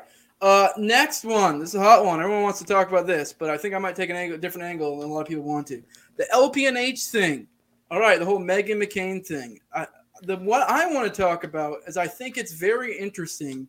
I put out a tweet and it was I, I can't I don't remember the exact wording, but it was like the Venn diagram of people that were outraged about this and the people who are sucking off the queen is uh, is damn near a circle. And I think and don't get me wrong, I get it if you don't like the the McCain tweet. I get it. But to then also on the flip side, then be like when the queen dies, to be like, oh my god, she's so glorious. I'm specifically talking about our people. And it's kind of the point of like, do you really hate the state? Like, uh, like, do you really like? I get it, like you know, centrist or whatever. You know that, that that's a different story. But for our people, I found it very uh, qu- quite eye opening. Some of the people who were, you know, on one hand outraged about that, on the other hand, you know, bloviating about the queen and how great she was. Which say what you want about the queen and her family. My my opinion is there was a fucking she had a closet full of skeletons. If you start digging into it, I mean, most people in America don't know a ton about her. I don't even know a ton about her. I know enough to not like her. I know Uh, more about her son than anything. Yeah. Wait, I hold on, but I'm first not one. like if I just I'm, I'm not exactly understanding your point. So you're saying there's on one hand they were that would almost seem consistent to me. On one hand, they didn't like you denigrating, you know, the the John McCain's funeral and Meg That's McCain true. crying, and on the other hand, they also were praising the Queen. So I, I'm just not following exactly. Like, well, my the point? specific point is people in our camp, the ones who sit, tend to do, who are, you know, the whole anti-state. he misphrased it. He meant to Yeah. say on one hand you say you hate the state, but on the other hand you cry when these people die. I think is what he meant Yeah. to say. He kind of misphrased. Yeah, it. that, that's kind of my point. And I, I know there are people who did it, you know, outside of our circles, and that's a different question. I'm more speaking about people in our circles. I'm not going to name names. I could, but I found it to be quite, uh, quite something to see the people who were going on about that. But at the same time, were outraged about the other thing. It's like I get it, you know, being like, "Hey, that was bad tech." Honestly, I'm of the opinion anyone who's really outraged about it, I, I find that to be silly. I get not liking it, but to be like, "How dare you?" I think these are people worthy of derision. Now, whether you think it should be something from an official account or messaging, if it's a, if it works well, different story. Uh, but you know, so far as you But know, really, that's the whole story. Yeah. I mean, that's like I don't know. I just feel like this is being a little bit set up in a way to like dunk on a point. Like, oh, okay, yeah, I, I agree with you. I don't think libertarians should be like fucking like I don't know, whatever, like celebrating when John McCain dies or when the Queen dies or something like that. I don't really give a shit about the Queen as much. That's like almost a little bit different. She's like a she was a pretend queen. I don't know. It's a little um but the, I think the question is really more do people go like is that what should be tweeted from an official account? And I will look like I don't know. I feel a little bit weird. Like if we want to really get into this, we can get into this, but I I think that um I've always like uh tried to um keep my critiques of New Hampshire and their their Twitter account behind closed doors because I'm like I don't really want to like like if I have an issue with them then okay I'm I'm not gonna like pile on publicly. I'll go in private channels and like kind of be like, hey guys, listen, this is what I think, and because I think that's like more the appropriate way to handle it.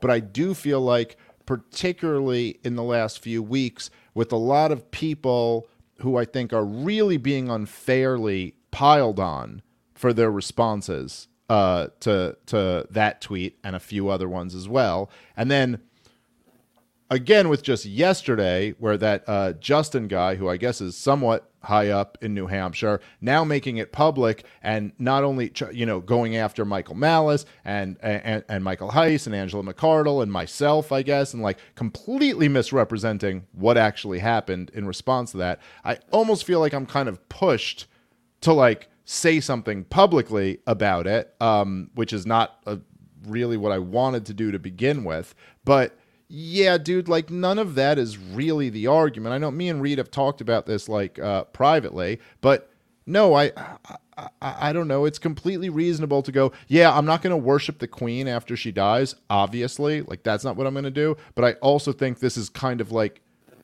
obviously just awful messaging and really idiotic to be coming from a blue check official political party account that this is not the way to message radically the way we want to and that the fact that even if we may want to have like really radical messaging but at the same time what's the goal here? Like i don't know what the goal for everyone else is here but the goal for me of using the libertarian party was to create a giant movement and I think we have the potential here right now, not because we're better than Ron Paul, just because the circumstances are much better for us than when he was running, to create a movement magnitudes of order bigger than what Ron Paul created, and to get way more people believing in libertarianism. And then if we get to a point where we have like 10, 20 million people who are like on board, real radical, liberty loving people, we can really pursue some strategies that can be interesting. and if that's the goal, then something that's going to like kind of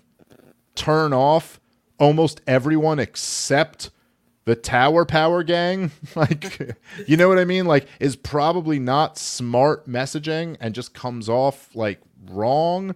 So that I think is a completely reasonable take. And I got to tell you, I've been really there's there's very few times in the last 10, 15 years where I've really felt like what would I would I would consider my camp of libertarians were making arguments where I was like, that's just flat out the wrong argument. Like this just doesn't make sense. But in the response to this shit, I've been really kind of like taken aback, like seeing people like kind of argue like, you know, just like tra- like like going at Spike Cohen and being like, well, if you're more offended by this tweet than you are by the wars, then you're a, a sellout. And you're like, but Spike isn't more offended by this tweet than he is by the wars. He's more offended by the wars. He just also thought this tweet was bad. Yeah, and then like man, garbage. and yeah, and then like to watch people like you know like like Justin. I mean, I just couldn't. I I told him. I said it. He made it public, so I said it publicly too. I go, dude, I think this is fucking retarded.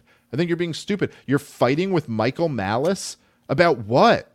That you called him out and he responded to you like that. Like it's like, oh yeah, let's let's that, that's that's great. Now, so now I see Lydia from fucking t- the, the booker for Tim Pool's show, who has booked me and Clint and Scott Horton, dozen and others, Michael Heise, and you know what I mean, Maj Toure and Eric July, and put all of our like biggest, you know, like people in front of a million listeners, just giving them their over and over and over again. And now she tweets something, and I see my people like trashing her because she didn't like one tweet. Like, do you guys have any sense of like fucking what are we trying to do here, man? This is so stupid. Like I, I just don't, I, I just don't like I'm, I'm I'm actually kind of taken back and blown away and it's like no like I've I've expressed behind the scenes many times about things that I thought that New Hampshire was tweeting where I'm like this is this is really counterproductive and stupid. It's not helping what we're trying to do. And if you want to like kind of like as, as I've seen so many do, conflate that with, oh, now you're you're being a bitch or you're like kind of like compromising on the message as if it's the same thing to say, hey, I don't think we should oppose lockdowns as it is to say, hey, I don't think we should say send blacks back to Africa. You know what I mean? Like as if those are the same thing. It's like, no, there's a really stupid way to do radical messaging, and there's a really good way to do radical messaging. And it's good that we're not the bitches of the like former LP regime, but I don't know, dude. I'm just not seeing this as being an intelligent way to use our, our platform. And it's certainly not like it doesn't make any sense to be alienating people who are like our most powerful allies. So, yeah, is there some hypocrisy between some people who like were saying nice shit about the queen or whatever. I'm not even sure. I'm not even sure if that is actually hypocrisy. Maybe at some point they're just going, eh, a lot of people care about this, so let me be nice. That's not my style. I'm not going to do that. But I can certainly understand where people would have an issue with with the New Hampshire tweets. I, I have one one quick question. Please, by the way, before you say this, please someone give me pushback on this so we Yes. can argue because I Yeah, see but- everyone online like really like making an argument about this. So give me all the arguments that are happening so I can wreck them all. Re- real Okay, quick please. before you go into Clint, I do want to say this is not the angle I was going. Clearly, uh, maybe I did a, ba- a bad job going to it, but you know the, the band-aids. Well, this is off. where we are Yeah, now, it's where we Jose. are. You, You, guys did go. this. I, I have I have one one significant uh, empirical evidence point that I think demonstrates that maybe it's not the worst idea. Uh, first off, we are a decentralized movement, so I like having you know 50 uh, laboratories of innovation where we're all trying different things. That's one. Uh, but two, what other state affiliate account has had the type of press, the amount of press, and the amount of attention that's been drawn to them as LPNH has had over the past 30 days? I, I would say that none have had anywhere close to the attention. Now you could obviously, But what measure is that, Clint? Some of it's negative. But what what me- what measure is that's a, that's a ridiculous measure. Well, Okay, if you're we should trying to grow an we- audience, you need reach. Sure, yeah, we should deny Sandy Hook and say that fucking the Holocaust never happened. No, no, no, no. That not- well, no, no, Clint, that'll get you, you press. that's what they're doing? Clint, no, no, no. But I'm just saying, if your standard is what got press, so like, okay, so come out tomorrow No, and no, the say press- the Holocaust never happened and Sandy Hook never happened, Okay, and the- we will get but- press. Except, what's the- the problem? What's the problem with that? Is that both those things are wrong, and that's not what we stand But for. that's the so point. the measure can't. The measure There's can't just be. There. There was So- with, with the LPNH thing. There was this. We hate war criminals and we hate their fucking propagandists. Obviously, I don't think it was directed at McCain because if you said a, can, uh, a casket, it would have been you know whatever. But I, I think there is a point to that. I think there should be a social cost for advocating for wars, and I don't personally have an issue with that. Uh, So- okay, but I'm just saying, okay, because now the goalposts are kind of moving here. I'm just saying that the measure of we got press for this is not good. By the way, you know what's the most press the Libertarian Party ever got? Was that fucking fat idiot stripping on stage. we got covered in everything for that, didn't we?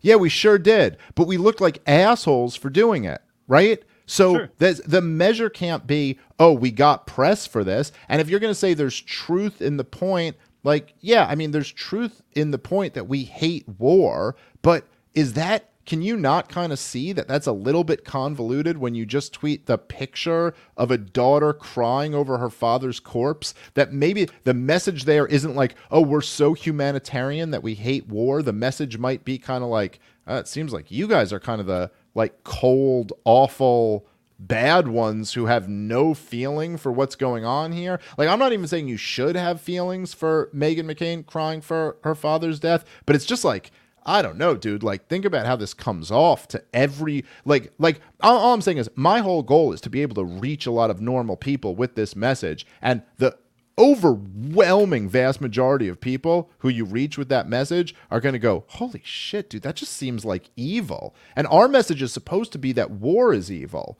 But all that is all that's putting out there is that like you guys seem like the evil ones who are heartless. I, I don't know. And then that's not even like, you know, to me, I think it's way worse to have the fucking the the um the six million thing and all that. I just think it's like really, really bad. First of all, I'll say number one, uh, the fucking to me, the six million joke has been run completely into the ground. Just like as a comedian, I just like I'm like I don't even get it. Any, I, like I don't even chuckle when I see these these jokes uh, on Twitter anymore. And I'm, and like if you want to do it on your personal account, fine. But look, I'm fucking I'm me.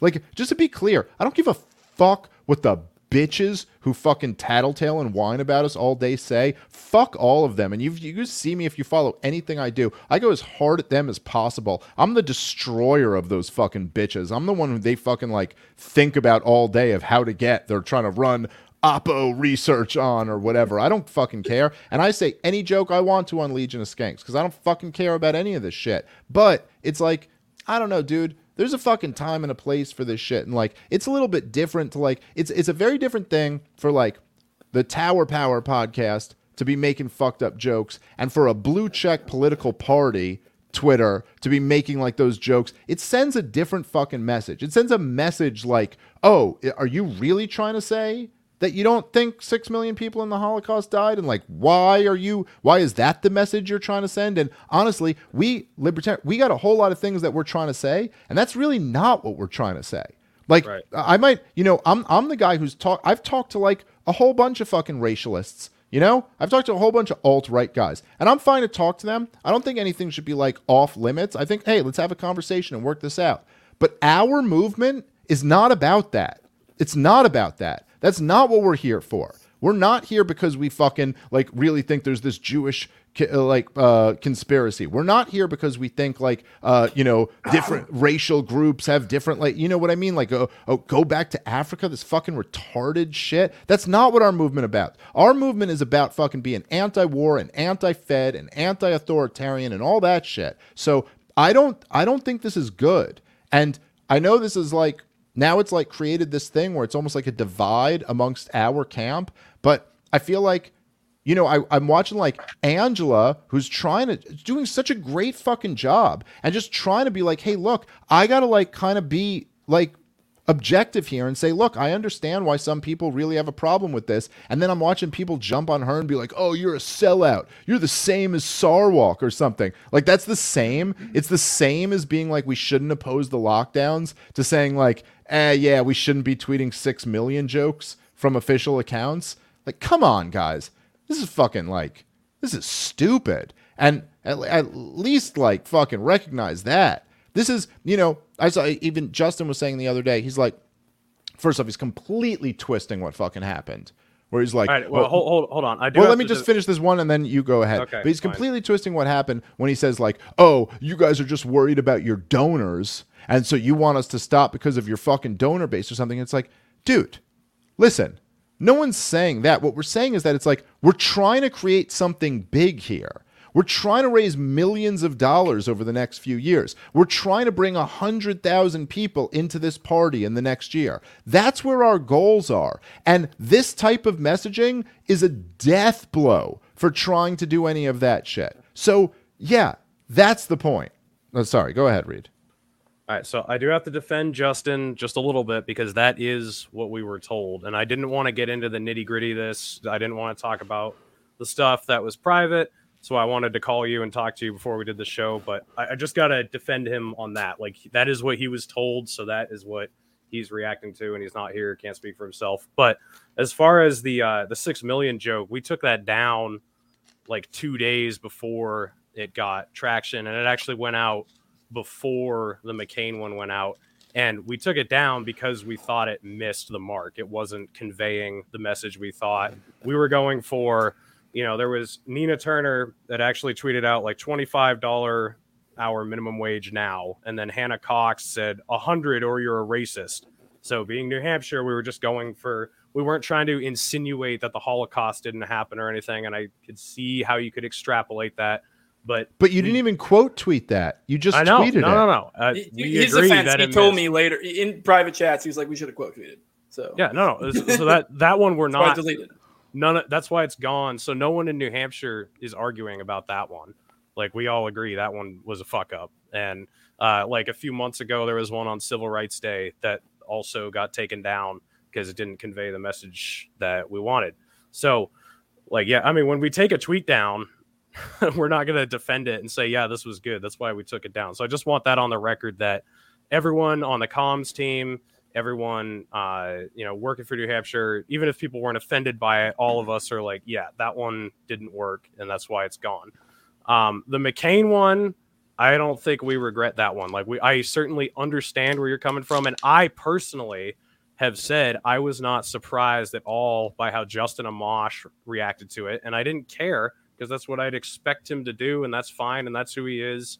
He is a respectability politics guy, so it's like okay, it's Justin, whatever. And then same with Spike. I talked to Spike on the phone, uh, like a couple days after when this thing blew up, and he and I are totally cool. And I was like, yeah, I totally get where you're coming from. Um, whatever. So like, we're really not trying to cause this divide. And I feel like there might be miscommunication happening on both sides that like we're standing 100% by everything we did and we hate you guys or something. And that's just not true. We did backtrack on some of it because some of it was a misstep.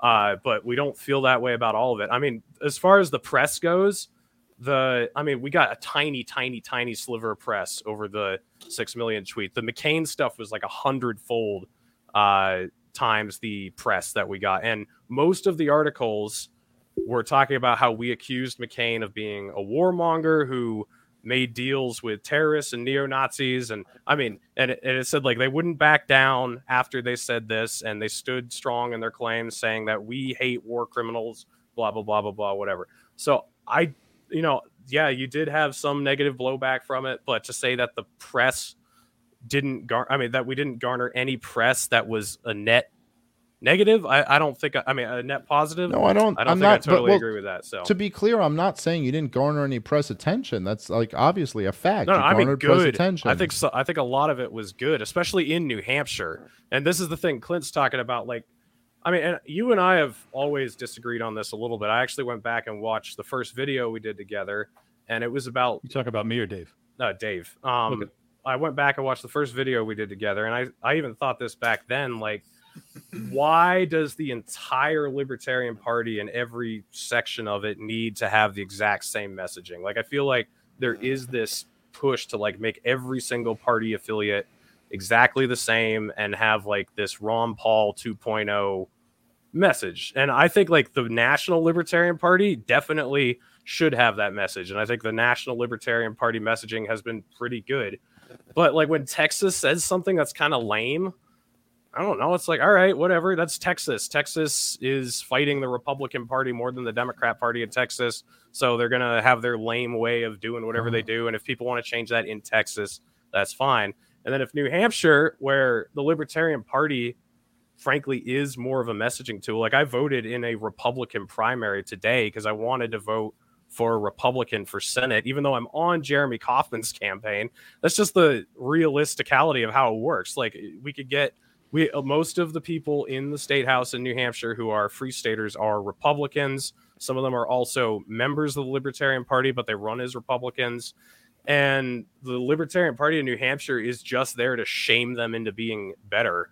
And all it's so Well, I don't know. Look, I mean. I'm, no one's saying that every uh, all the state affiliates have to be the same. I mean, I don't know who's making that argument. I'm certainly not. But when Texas has their god awful messaging, that fucking sucks, and it makes all of us look terrible. So I'm not saying like, oh, if they want to be that way, that's okay. And when New Hampshire has their terrible messaging, it fucking sucks, and it makes all of us look terrible. And you know what? The truth is, dude, that it's like most people, what they actually see of that, the vast, vast, vast majority of people, what they see of that is they say Libertarian Party, blue check, and there's the picture. They don't fucking read the entire article. They certainly, the vast majority of people, don't really go, oh, they were making a nuanced point about war or about any of this other stuff. It's a small, small fraction of the people who actually see that, who realize that. And like, Reed, if you want to go back to our first conversation, our first conversation was all about, like, hey, look, there's like all these good libertarians and then there's this small sliver of like what you what do you call them? Bitch fuck cunts or whatever. Like you're like fuck those guys. But the rest of these people should all be kind of like on the same page that like we're fighting toward this same general goal. And look at what the result of this has been. It's just to fucking like divide everyone against each other and prove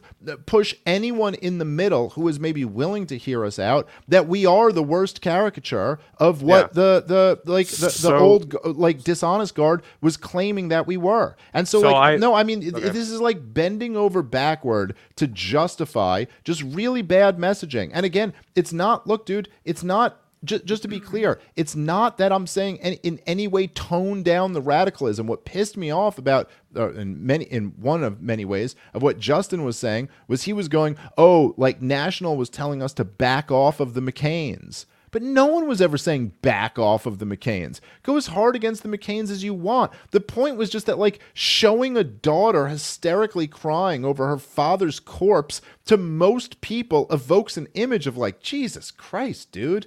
Leave that alone. And then you could say, "Oh, we deleted all of these other tweets, so therefore they don't count," or something like No, that. no, no, no, But no. I'm whatever, not they still they you still count. tweeted them. Don't, Yeah, like, d- I'm like don't tweet don't shit like that. It's fuck. It's a goddamn Yeah. nightmare. It's the worst thing you could do. It's the worst thing in the world you could fucking do. Literally, if you if you wanted to fucking destroy this movement, that would be a great strategy.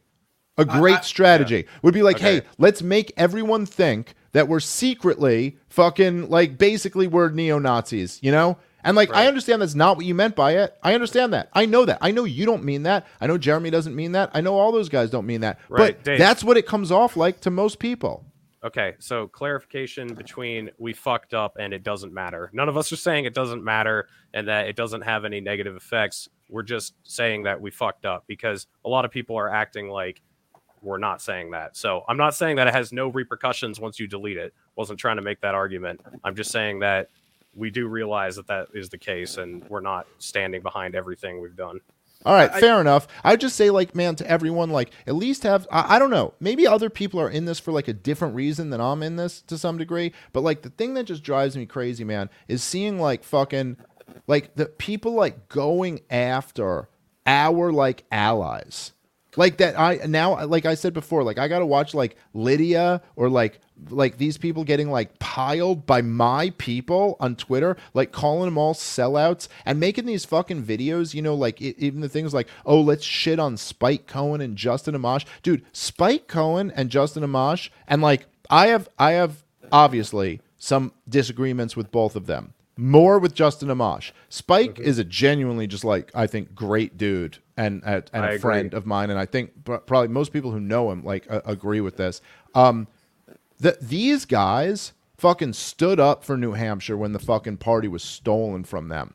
They fucking stood up, and then to see that they come out and like criticize what a, a completely reasonable criticism of some of these New Hampshire tweets, and then they're just getting fucking attacked for that. It's wrong, dude, and it's But wrong not- that like but- Angela's getting like like shit for this. Like you're putting her in a fucked up situation. And you know what, Reed? Like honestly, dude, I'll just tell you this: a huge part of the reason why you guys have the New Hampshire Libertarian Party is because of what I did and what Michael Heise did. That's it. I'm not saying that's the whole thing. I'm not saying like it's not a lot of other people did work too, but that's a big part of it. And and like we kind of like you know, it's like we we did this with like a thing of like, hey, we're gonna be the Ron Paul caucus. It wasn't like we're gonna be the 4chan caucus.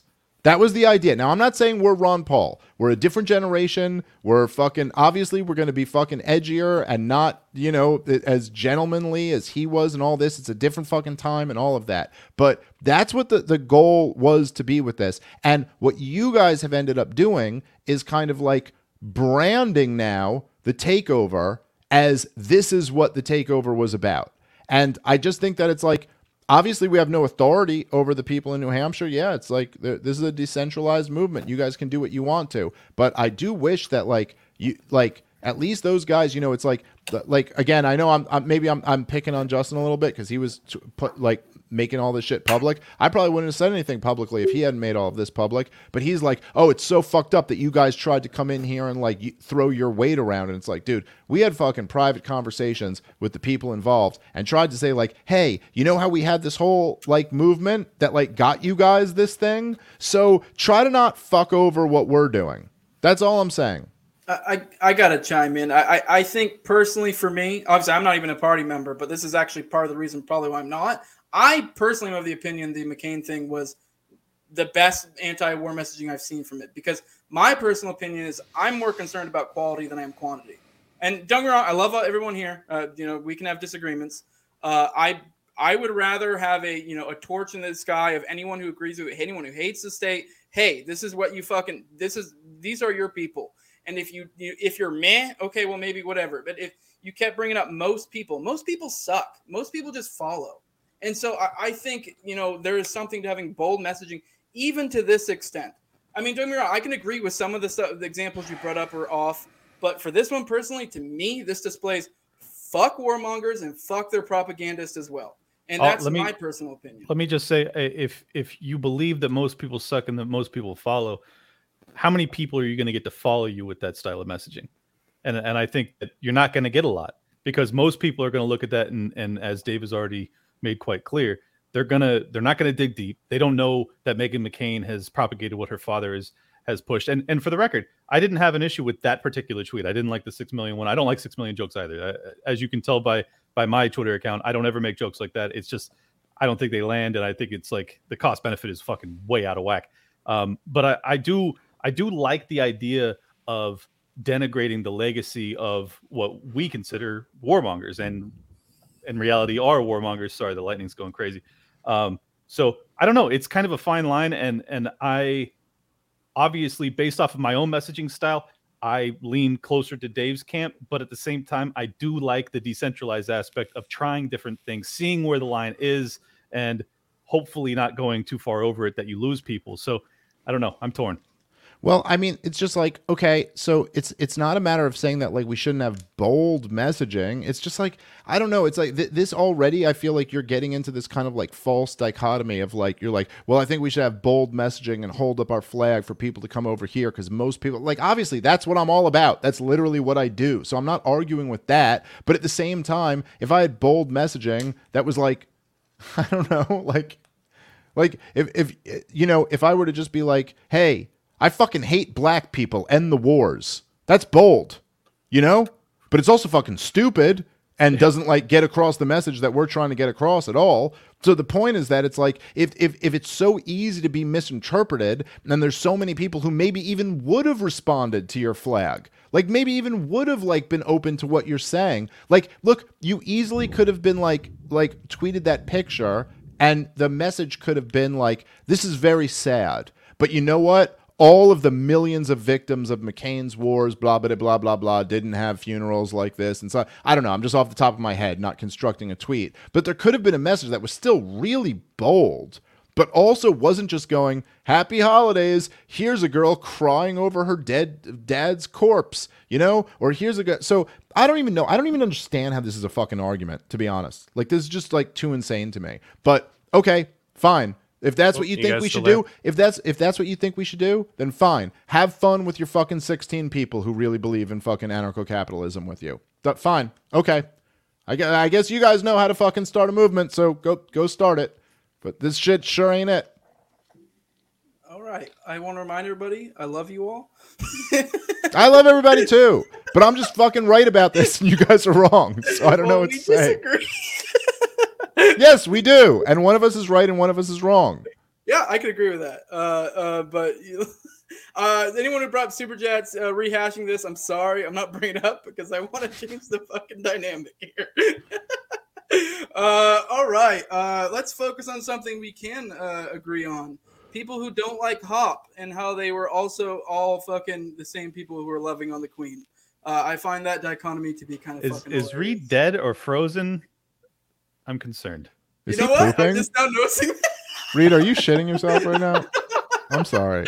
I thought he was just. But by the way, you know, I fucking listen. But can I just say real quick before we move on? I'll be quick with this, I promise. But obviously, I love Reed, and I fucking Reed's my guy. I've done everything I can to fucking promote Reed. I love Jeremy Kaufman. I think the "War is Gay" commercial was that was to me the best piece. That was the best piece of like libertarian messaging because it was so clear, right? It's like it's so clear what the joke is, and if you're gonna use like like humor, that's the way to do it. It's like when he's like, I'm the chief diversity officer at Halliburton. It's like, you already get it. You get what the joke is. And all the dishonest, like, bitches could say whatever they want to. But they, obviously, the joke isn't, ha ha, fuck gay people or fuck trans people. It's that, oh, this is the cloak that the evil regime uses to justify like like obviously the real tragedy is innocent civilians dying not whether there's trans people dropping the bombs on them or not. It's just like that's it. If you're going to go for it you got to at least make it clear what your point is what our point is.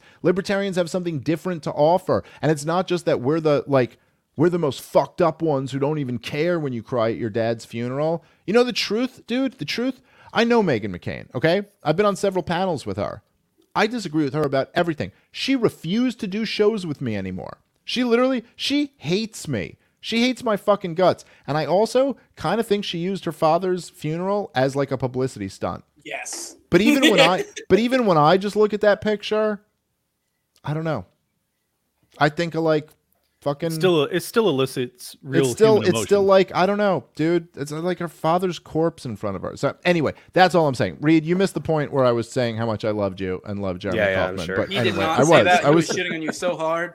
I was go I go I regret ever p- promoting Reed. Promoting No. Reed, look what it did for me. Yeah, no, No, but I um, do, but I do mean that. I love all of you guys, and I think that when New Hampshire hits, they do really great, and that's why I've always tried to like kind of keep this shit kind of like, listen, this is what I think, this is where I think you guys are really hitting, this is where I think you're missing. But I also do, you know, whatever. I just feel like a lot of times when I've said this fucking shit, I've been, and this is not you, Reed. This is way before you were even in New Hampshire. You were out. in Yeah, I want to point that out. Like it was, uh, I'm, uh, I, I joined the, uh, um, the social media for New Hampshire because I was obviously cut out for it, and a lot of people think I make all the tweets now. That's not true. I don't make every tweet. He's lying. People He's get us confused.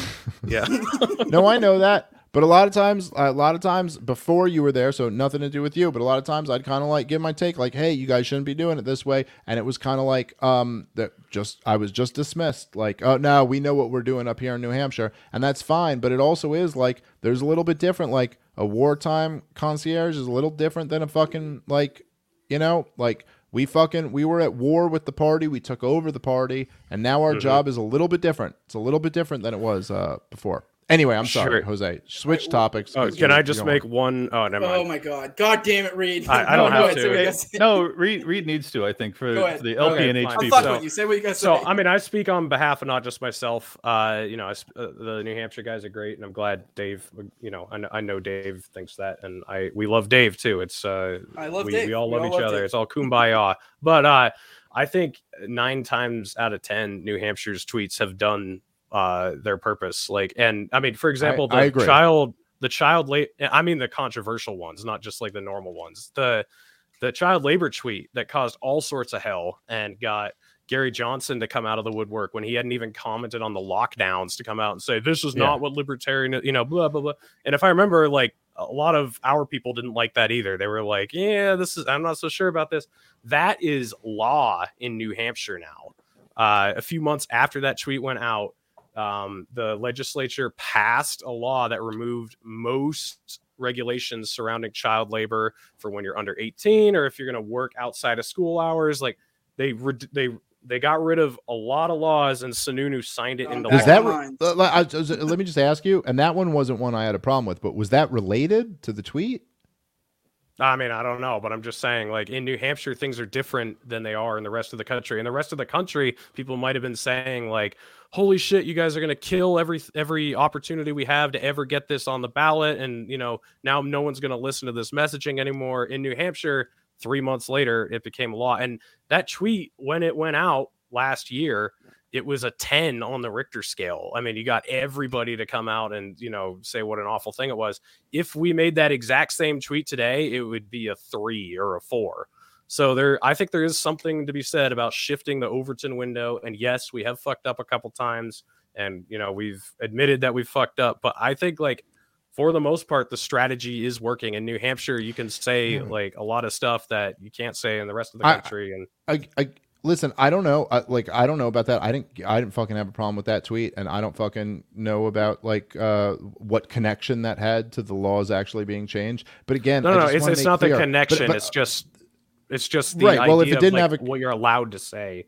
But and, but even if know. it didn't, but that's what I mean by the connection. But I'm just saying, like again, this isn't like a question of the Overton window. It's like I'm not saying like, oh, like you, dude. I'm no less anti-war than fucking that New Hampshire tweet is. You know what I'm I saying? know. Like, I'm, there, there's no like, it's not like oh, you've shifted the Overton window in terms of what actual views are. Like, oh, now you can be really anti-war because of this tweet. The like, the, so it's just it's not a matter of saying like, oh, what the um, like you've moved the opinion over here or something like that. Any So more than fucking Vermin Supreme putting that dumb fucking boot on his head or that guy stripping on stage is shifting the Overton window. It's just a matter of like, do you want to do this? If you're talking about these ideas, do you want to do this in a way that seems like somewhat serious and professional, Okay, and but that the guy stripping on stage, I don't understand like what conversation he opened up. Now, if you say something like really like aimed at Meghan McCain or John McCain and their legacy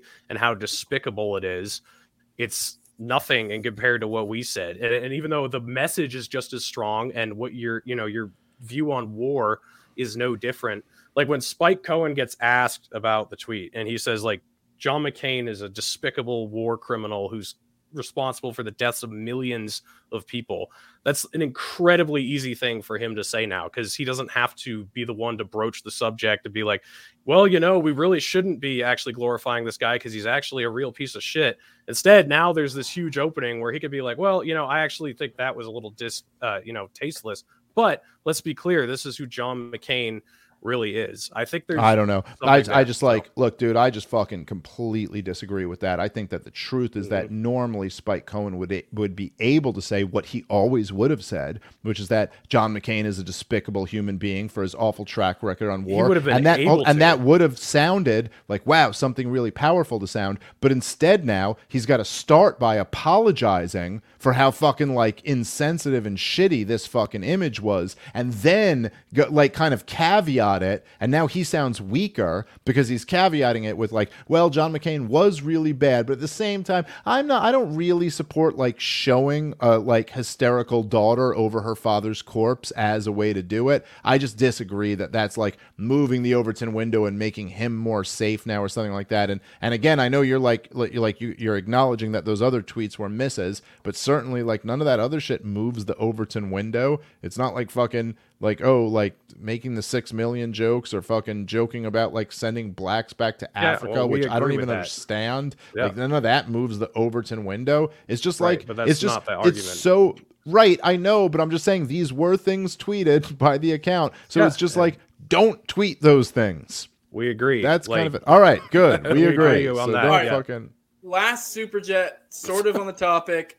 We're fucking moving on. All right. All right. All right, I agree. The message behind the McCain tweet was, or I agree with the message behind the McCain tweet, but for fuck's sake, it was imprecise. You need context or a side by side with the victims' policies or something additional. Before everyone said you were jumps in, I want to give my. I said last one. This dude gave a, a, Oh. a decent super chat, so whatever. You know, I like money. Um, but fucking, um, I want to add my two cents real quick, and then if you guys want to battle it out, and then we can move on to talking about Hoppe. I don't want to battle with Reed anymore. I love Reed. I don't want Reed's my either. guy. I, I don't. It's like my my friends are fighting. and I don't like it. Uh, By the way, I'm not fighting. I'm just disagreeing. I don't. I don't Okay. like. yeah, I don't. no. There's no. I mean, we can all disagree. me, I, I don't Yeah. see any reason why we can't disagree. But anyways, I wanted to point out because this is a point I kind of wanted to bring up. Personally, I mean, I'm not running a movement. Maybe I'm wrong. I like a little bit of ambiguity. Maybe not a lot, but a little bit. Because I personally like the sifting mechanism that comes in place with good faith actors. Now, I do think there is something to be said. This is my quality quantity thing. I do think there is something to be said with the imprecise nature of certain things to where you can sift through who are your enemies and who are your friends. Maybe not enemies, not the right word, but who are your people and who are the people who I- aren't quite ready. And I I, have I, think there's something to that. I have one question for Dave on this because I, I obviously I did an entire episode on I called it McCain's legacy, but then I focused entirely on Meghan and, and her track record as a talking head for propagating war. Um, I know obviously Michael Malice has, has made basically his career on saying how the the corporate news is the enemy of the people and and that we ought to be you know demonizing them as much as possible. Obviously, Trump came to power doing exactly that. I'm curious if you think that we should be holding the feet to the fire of people that are just propagandists for war, or if we should stick strictly to the poli- uh, politicians. No, 100%. Go with the corporate press. I do it all day long. It's been a huge like part of my my show and everything. Yeah, go at them. Sorry, but I, but I mean not not just the the news talking heads, but like the because she was on the View. I don't. even Yeah, it's the same thing. It's all the Okay, okay. cathedral. Yeah, yeah, Yeah, yeah. all right, She's all right. completely fair game to go after. Right. Absolutely. sure. Like go after her and fucking trash her and like destroy her, make fun of her, make fun of all, all of her views. look, look, dude, I had a fucking entire fucking like I don't know, dude. If, if this is like Look, I had an entire segment on fucking uh um fucking what's his name who just got fired from CNN on uh my my Stelter. favorite li- Stelter. Stelter, my favorite little piggy, Stelter. as I used to call him, and we just fucking wreck him the entire time and fucking endlessly ridicule and mock him. Some of my favorite but you know episodes. what? But if he was like at a funeral for a, fa- a family member, I wouldn't fucking post a picture of that from a blue check official Libertarian Party account. You know? So is that like that's all it's saying? I It's think like that's fair. because the truth is that we're like we're like trying to let people know that we're the real humanitarians and we're trying to like let people know that like we actually stand for something and not that just we're I don't know. That's like this I is just it. obvious to me. So I, I don't know like even what to say. But yes, of course, ruthlessly mock the corporate press. Real quick, I And point all of, and, and that includes the view and all of that. I want to Sure. point out a lot of people are giving sh- malice shit about being friends with Meghan McCain. I want to say I think there are two. If you have a personal relationship with someone who has awful views, I think it's different than if you're not someone who is related to them whatsoever, and you're someone on social media that's doing something that's obviously for other people to view. Now, on Malice's level, I'm perfectly fine with him fucking, you know, one, not jumping on fucking to shit on her, and also being friends with her. Because a lot of people are giving him shit for that. It's like, there are people out there of awful views. Obviously, it's a little bit distinct because she's basically a war propagandist and the daughter of a fucking war criminal. You know, a little bit different. But even so, I think there is something to on a personal, you know, individual basis. Things are different depending on different contexts. So for that, I, I think uh, people are 100% wrong giving him shit for being friends with Meghan McCain. Because I actually think if you have a personal relationship with someone like that, you actually can make more in, inroads by being like that than by fucking just being a, a fucking cunt to them personally. Uh, especially and I- doing it publicly. Yeah, it does. Yeah. It would be totally counterproductive to probably what his end goal is. So I, I totally agree with that. Yeah, and and like I also yeah, I think that's exactly right. And I also think that like look, it's true that um we're all obviously like as I know, we're all gearing up for if if things go the way I like I'm saying I want them to go. Like what my goals are here is that like we're going to create a really big movement here. We're going to have like, you know, a 100,000 new members to this party and we're going to get we're going to garner like attention in a way that we've never garnered before. Obviously, believe me, I know what's coming. I know that we're going to be taking like unbelievable, like fucking hit campaigns. But the point is that even if that's the case, then th- that's almost like what makes it that much more important that we're, as as Patrice O'Neill said to me, I remember Patrice O'Neill is the fucking best comic I've ever fucking seen, and I'm lucky enough to get to work with a little bit when I was young in my comedy career. And his advice was always like, look, always be righteous. Be righteous. Whatever people come at you with, always be ready to defend yourself because you were right about it. And that's kind of the point. And I, I will say this that I think also, by the way, this is something just in general for this this camp. And I know all three of you guys are like kind of in this camp that it's like, look, I'll defend forever any joke you guys make on Tower Power Hour. Like I'll fucking defend that to the death. And no matter how fucked up the joke is, if someone goes like, "Well, this joke is really so horrible." You're like, "Yeah, that's the show. That's what you're tuning in for. They're going to try to make the most fucked up joke. That's the whole idea of the show. That's what Legion of Skanks is, right? It's like that, that we're going to try to joke we, about we ripped it off from you. Come on. yeah, yes, and that's why I will defend it. Um, but like, but that's the point, right? It's like you you go look. If you're tuning into this, you're tuning into it because it's the fucking like wildly offensive joke show. Yeah. But like, but that's different. Like, uh, this is like pretty obvious nuance to me. But like, that's different than fucking like a, a fucking blue check mark you know, LP account making that joke and then being like, well, it doesn't come off so clear to anybody that this is a joke. Yeah. It doesn't Let come me- off so let clear that like like why is this? Like you me- know, and like so we just want to be righteous. We want to like be like, look, they're gonna come at us with a lot of heat. And when they do come at us with that heat, we want to be able to be on the strongest ground to be like, no, no, no, no. You guys are full of shit. We can flip this around on you. Oh, you're offended because we make jokes on comedy podcasts? Like, screw you. You're the but that that's a very different thing than if if there's a certain type of messaging being sent out from our political avenues, you know? Right. Dude, Well, let me just- fucking let- hard in Tower Power Hour now. let, let me let me let me tie let me tie a bow on this. This is basically the exact thing that you opened with is that Alex Jones he gets credit for what he gets right, but you have to not be sloppy. And if you get something wrong, you have to you have to call it out and and don't make the the job of getting us taken down easier is I think kind of what Yeah. what you're saying and and I have to agree with that. I think that it's it's not a good idea to give them especially when the ammunition is about like like the Holocaust shit. I just think it's like there's no there's no value to that at all. Like the this is why I don't have an issue with the Meghan McCain one because I think that there is some value because I had really good conversations about it, but that's we can disagree on Yeah, that. it's- it's I'm just saying better. I mean, some of the other ones though, it's like it's like I don't see any upside. I just see all down. So that's kind of my my perspective on it. Anyways, I know we beat it to death. I'm sorry. I just had to. All right. Well, you thing. mentioned Holocaust, so that makes it Well, kind of a transition. Oh god. Oh god. god damn it, Reed! What now? Okay, I just reason? wanted to say n- nobody in New Hampshire disagrees with what Clint just said. Like we don't, we're not not trying to, you know, shake off the blame for where we missed, uh, but we also think there's credit where we hit. So I don't, I don't think anyone disagrees with that from New Hampshire. You Well, if you guys agree with me, then then you're you're doing you're doing all right. Good job. All right. Anyways, uh, we brought up the Holocaust, I've noticed uh, there's Here we go. lot- Here we fucking All go. right, six million? No, I'm just kidding. Uh, uh, but anyways, no, uh, for real though, um, six million. No, I'm just kidding. Uh, but uh, recently, I've noticed a lot of shit being thrown, especially Dave and multiple other people's way of like, oh, you're friendly to Holocaust deniers or fucking anti-Semitic this or that, and which obviously is extremely ironic when it's being directed at a Jew.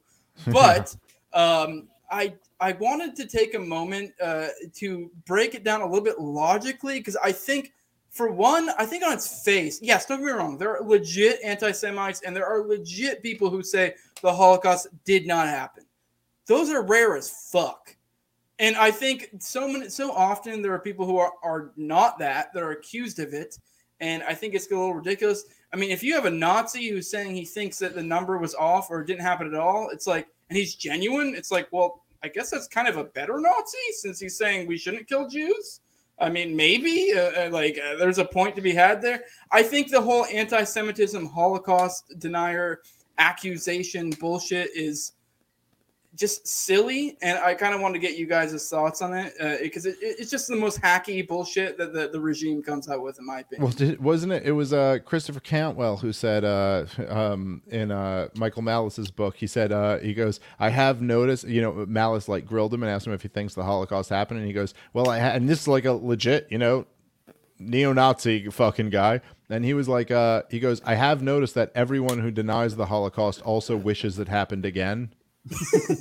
and there's a coincidence there, you know. So I don't um like I I I agree that like look, the Holocaust fucking happened. I think that there's no real like all of our brilliant intellectuals in our intellectual tradition, not one of them ever took the position that this fucking Holocaust, there's really something there. And these guys, I mean, I'm talking about like fucking Rothbard and fucking Hoppe and all the guys at the Mises Institute and all of them, like these fucking really brilliant guys who really were willing to tell you the most unpopular thing about history that fucking oh this is the propaganda it didn't really happen that way. They'll tell you about the gulf of tonkin they'll tell you about like all this fucking shit. Not a one of them ever said hey i don't think these numbers add up with the holocaust right? So there's really like almost no tr- like there's no intellectual tradition in our movement who are actually telling you we think there's anything less than what happened here. There are some people who really looked into it. I think Sheldon Richman looked into it and, and concluded that like fucking like like really looked like oh this David Irving guy is saying this shit. Let's really take an honest look at it. Concluded it was over six million people uh, who who died in it, and there's there's other people who have made estimates that they're all come right around that number. So I don't think it's like uh the, the forever whoever the people are who are like flirting with that shit i don't actually think there's anything there. That being said yes it is fucking bizarre that like it's this one topic that's completely off limits that's like made radioactive and that's kind of silly. But the reason for that is kind of obvious. It's because it's the whole justification of the entire american empire. And it's the post hoc justification. It's not even the reason we fought World War II. It's just after World War II, after you had the the worst mass murder campaign in the history of the world, there had to be kind of like some reason why this will forever be totally justified. And so what actually did happen to my family as well as many other people ha- is used as the justification for why you must never completely question whether America should have a like heavily interventionist foreign policy and all that shit. So there's um you know, there's just like a lot of like fucking nuance to that point. It's a great thing to talk about on podcasts. It's a great thing to probably write a book about. Probably not the best thing t- to tweet about if you're like a high profile fucking, you know, libertarian. Stop Again, it, Dave. We're moving away from that. no, no, no. But look, I'm saying nothing against New Hampshire, even with that. I so look, I felt the same way about the the Libertarian Party's tweet about uh, McCarthy. You know, it's like this is a great topic for a chapter in a book because it's like you're right, and there's a lot of nuance to this, and there's a really interesting point to make there. But just in a tweet, it's probably not going to get across. So anyway, I more or less like that's my thought on it. I also do kind of agree with you where I said, you know, I've I've made this point before where I go, it's kind of funny that the idea of like denying a genocide from 70 years ago is somehow worse than supporting a genocide happening right now in real time. Like one that you know is really happening you know, versus claiming one that happened didn't happen in the past. So there's a lot of, you know, there's just like a lot of like fucking interesting shit to go down in, in that. Yeah, and I- there's so I much thought- nuance to the Holocaust too, in the aspect of I know a lot of it. You could almost make the case in some regards. Don't be wrong, Hitler sucked.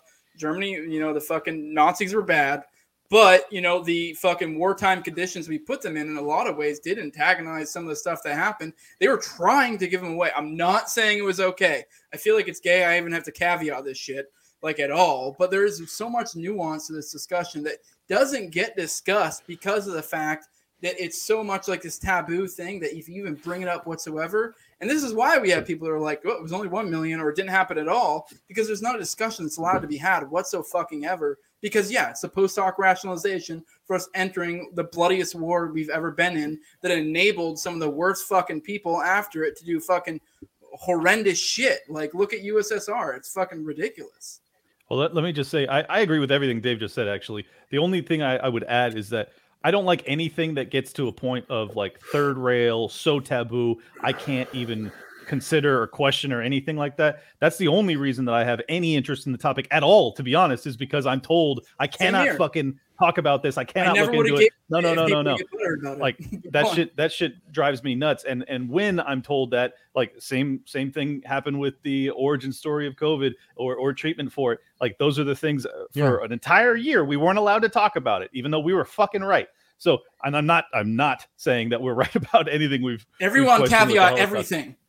uh, no but, but uh that's the that's the only thing that that i will say about it is like that I, I like to be able to talk about anything so i'm going to. And number two i don't find the subject matter interesting enough or important enough to my current situation that i'm going to spend basically any time on it at all. Like we have so much fucking crazy shit that's happening right now. It it bewilders me as to why some people that are also in the anti-war camp are like obsessed with this topic. It just i don't it doesn't seem to connect like i'm, I'm missing the Yeah, it's not um the, you know, it's like I, I can kind of understand if I'm trying to be like as generous as possible, where there'd be some people if you were like in the anti-war camp, where I suppose you could say well, like, well, if this isn't true, sure. then the entire justification kind of falls apart, and oh my god, what a propaganda campaign. you're never going to convince people of that. but- or but even the- if it's inflated, it's the, idea that they hold the up these problem the problem just is that it isn't Yeah. and so that like you end up like now you're you're back in the realm of just like kind of trying to like invent a better you know like argument for what you have than what like dick cheney really was there and took down the towers or something rather than it just being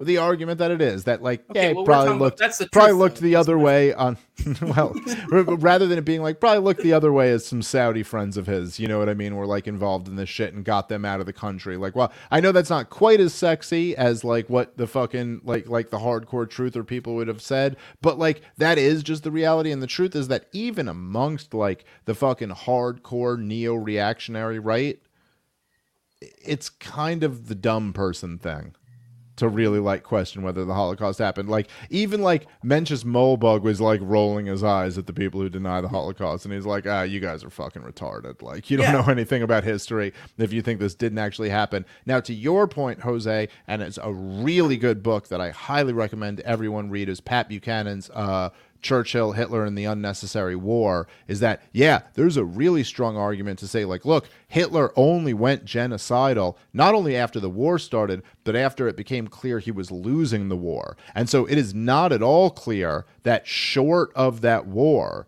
the Holocaust would have ever happened. And so that does really flip everything on its head, where it's like, oh, it's not even like, oh, first off, it's it's just not the case that we fought the war to end the Holocaust. And in fact, us fighting the war might have, you know, in many ways, maybe the Holocaust could have been prevented had we not fought the war. And so there's that there's a lot of like interesting points in there. let me let me just add to my prior point in saying that the the primary reason I think that it's it's fruitless to do so is that we have so much misinformation and disinformation that we're dealing with in the past two and a half years that I'm like like I have all the all the work I could possibly handle just trying to correct these narratives that are happening in real time and we're being propagandized to believe complete falsehoods it's like am i going to really spend the time and energy to try and convince someone that something that happened 75 years ago is now completely the inverse Yeah. or whatever the fuck you know it's well, like, this is and the, the thing that I got shit for the, that you alluded to, Jose. I got shit for the other day for saying on Twitter, which like I mean, you know, I guess with all these things, I guess I could have said it in a fucking better way, but like fuck that guy.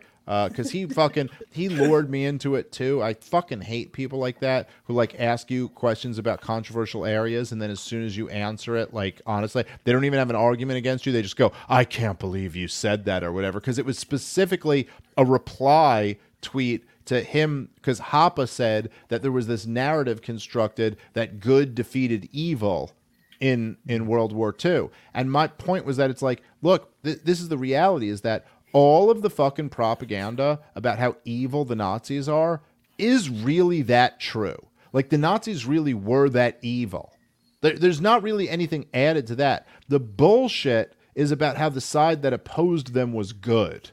right And so I went like mm-hmm. I got no. What Hoppe's saying here is that the narrative is good defeated evil, and I preface I I said the first line of the sentence I said the Nazis were unthinkably evil, but you're talking about the British Empire and the Soviet Union. You know, for God's sakes, like the, you want to like go through like the fucking body counts that they had also. So that's the point I'm at. And he Dresden, goes, Hiroshima, Nagasaki, Yeah. fucking firebombing of Tokyo. right like, and, and then it's like um and and then he's like wow you're equivocating between the nazis and these other people it's like yeah it's fuck you suck a dick like you don't actually have an argument kind of like, yes, I am. We did fucking well- awful shit.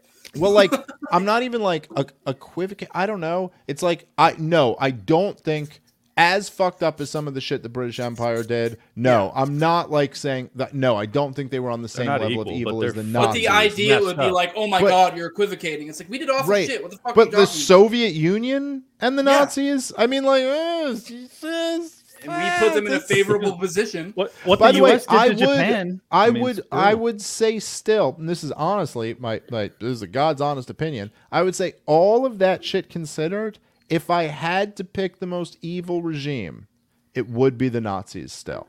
And I still, and and if I had to say, oh, ultimately, it was better that they lost the fucking war because god damn, they did so much evil in such a short period of time, and it wasn't even like the same. It's a different level of evil. Like there's something about like even forced starvations are a little bit different than fucking throwing children in fucking gas chambers. Like there's just a difference there, and to do it in a few years, who knows what they would have fucking done if they had actually like won that war. the whole point is but, it's not the but ideal, the point though. is that it's like it's still not good defeating evil. It's like holy shit, the most evil regimes that ever rose up all went to war with each other, and I guess the most evil one lost. But anyway, so that's kind of like the point that's interesting there. It's like no, the Nazis were every bit as evil as they are, and this is also part of the reason why this is uh like this is what they cling to as their justifying narrative because this is one that really works.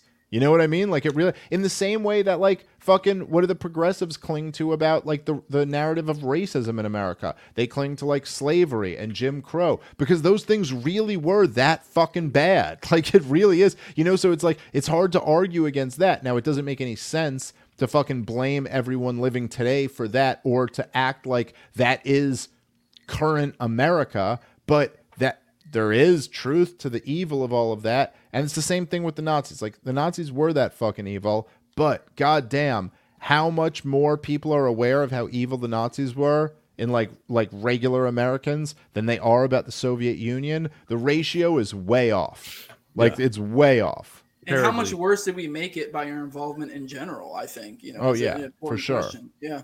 So, uh, well, I don't know if you guys have anything to add. We're at over two hours. Uh, I feel like we're at a good spot. We've uh, we've we've laughed, we've cried, we've we've, we fought, we've uh, we've loved. Reed, It's- Reed pooped. great. I mean, this is Yeah. Reed pooped. Only once. I was impressed, but I was like, I really never thought I'd be on a podcast where Reed would take a shit in the middle and then we'd start fighting about tweets that uh, afterward. but here we I, are. lo- I love you, Reed, and I love all the fucking New Hampshire guys. I just fucking uh, whatever. I hope we, We can all fucking it's yeah, fine. we can Yeah. we can disagree and we can all fucking you know try to hear what the other I, people. th- are I saying. honestly, I like as as tumultuous as this past couple weeks have been. I think that there will be value, like if we want to, there can be value from these discussions because I think that it, as you've already pointed out, it's going to get really fucking intense over the next two years. So I think that it's important that we have this conversation and this debate now, so that hopefully we can stop with the missteps and we can actually, uh, you know, be in alignment moving forward. So I hope I- that's what comes from it. I Agreed. cannot wait till they find a Legion of Skank shit. I'm gonna be fucking like a pig in shit on It's- Twitter when that happens. it is shocking that it's taken this long. I, it I- just, I'm like, so amazed. I think there's some people who are fucking sitting on it, like fucking. So, someone It's said the to me- October surprise. Well, right. Someone said to me the other day on Twitter. I, I don't know if you guys saw, but I was shitting on something. It's Archie Part Two. Some other Yeah. guys I uh, saw that, building dude. building a case against me, and he goes, "I've been doing uh, what, what did he Oppo. Op- opposition Oppo research. research, I've been yeah. doing Oppo research on you." And I go, "You mean you've been listening to my podcast that I put out publicly? like that's mean- the research? You that's what you're me? saying? Like you've dug deep." To go to what my Twitter bio and then see the links that I have up there, like it's so fucking bizarre. They try know to claim many it's like we have secret information. Do you know how many times Dave Smith has said, "You want to stick a fist up your ass? You got lube." I've heard it at the end of every single episode. It's unbelievable. I, I'm so excited for the Dave Smith nigger reel. It's gonna be fucking glorious. Oh well. I, uh, well, but you know, but like that's fucking like I said before, the thing that almost like look, if I were to go on Kennedy or I were to go like when uh you know uh, um I don't know, Glenn Beck show or something like that. And I were to do Legion of Skank shit on there, that'd be completely indefensible, right? And that'd be it for me. time and place If I but if I did that, like, but yeah, dude, in the same sense that it's like if fucking if all of us go out to a bar, we're gonna talk a little bit different than we would at our fucking wife's Thanksgiving dinner table. course, I, I don't know. yeah. It's just like that's a so it's like, but the fact is that the the thing that makes it completely easy to defend is that it's like, oh yes, and where did I say this on a comedy podcast labeled the most offensive podcast in the world? Right. Like if you tune into this, this is what you're here for. So what? What are you bitches talking about? Like, okay, that makes it easy to dismiss and like and that makes sense. And the other thing I would just say is that like uh for for anyone who like listens to my fucking shit, no one, and I know all you guys fucking have listened to a decent amount of my shit. No one has any question about when I'm joking and when I'm being serious. No one has any question about like, wait, was that a joke or did you actually mean that? You know what I mean? Like you know what I fucking my political views are, and you know what I think is fucking hilarious. And like that's I also think that's a really important element to all of this shit. Not because fucking CNN is gonna treat us fairly, but because the people who we can fucking reach will get it. You know? And so like that's what I want all of us to fucking keep our like like kind of focused on is that it's like that's like what we're really in this for. And I hope That's we're all the- together the in that lighthouse in the distance. the point is that we want to fucking wake up as many people as we can and so like that's the fucking the that's the goal that's the thing to always keep in mind Yeah. All right, couple more super chats. We'll get out of here. Final thought: Today's YouTubers are tomorrow's DROs. I don't remember know what the fuck a DRO is, but it sounds familiar. I'm sorry. either. No clue. Uh, anyone else I'm there a know what it boomer. Sorry. No. Nice show as always, fellas. From JC, frequent guy in my chat. I appreciate it. All right, I think it's the last one. Let me look to the bottom. yep, that's the last one. If anyone wants to squeeze in before Follow we do me plugs. on Twitter at Yep. Liberty Lock Pod, and uh, Alex Jones is rescheduled for next week. So hang in there. There we go. It's, it's Yeah. coming.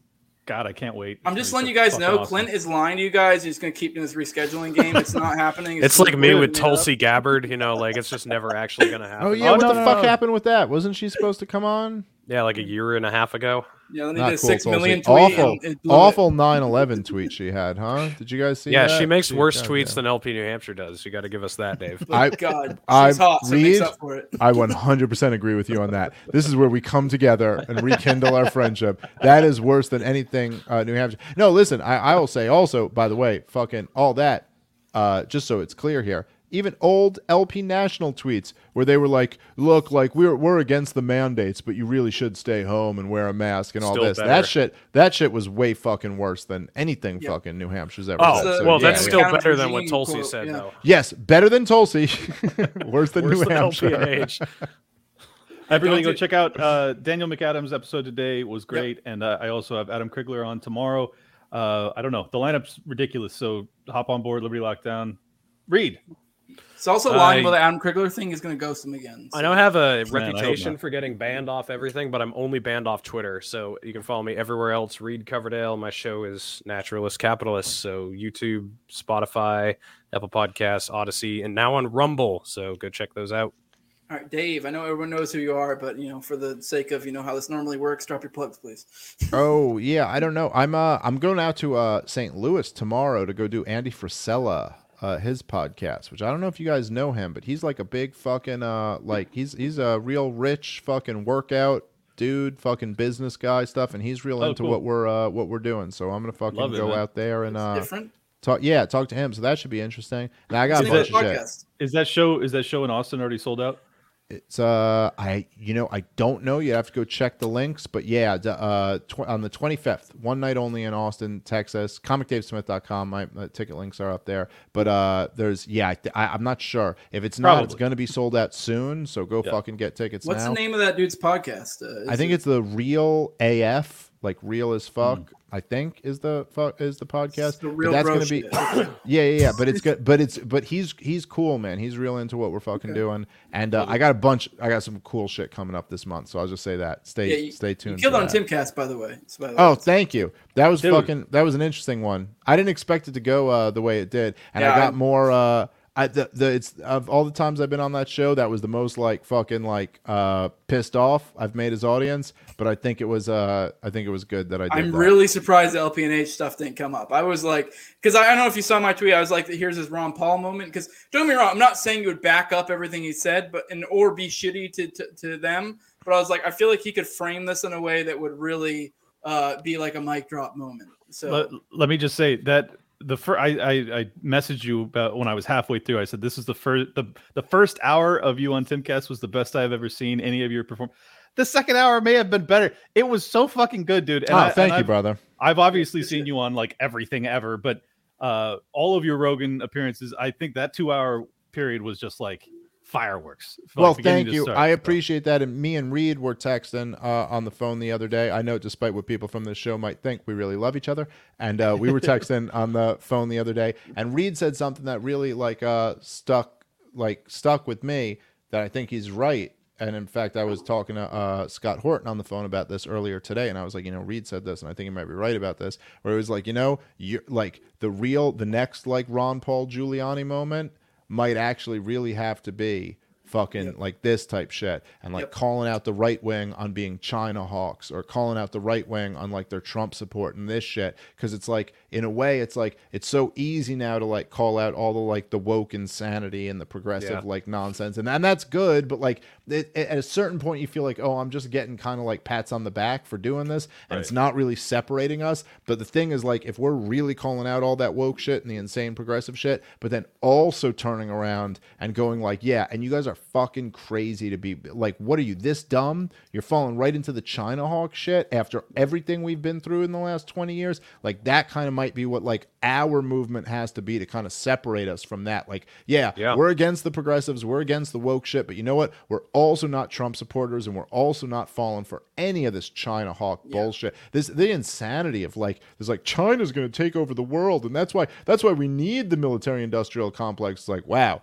of all the excuses for it. This one is like got to be the weakest and, and dumbest. So That, that was Your the crux reaction to that was priceless. That was yeah, Russia taking point. over the world is like a little bit more feasible than China taking over the world at this point. Yeah, that, that's the crux of my point was that like, and I'm not even saying you need to be shitty to anyone. Like a lot of people don't realize Ron Paul wasn't being shitty in any way, shape, or form in that moment. He was just speaking truth, and that's all it was. That was enough for people like, what the fuck? And Oh, can I add something to this, too? God damn it! I'm just I'm sorry, I was shitting half the show. So that is um, true. You get to make up your shit time. Yeah. you get to go. Um, I, I just do want to say this: someone who has like nothing but respect for Ron Paul, met him a few times, had him on my show.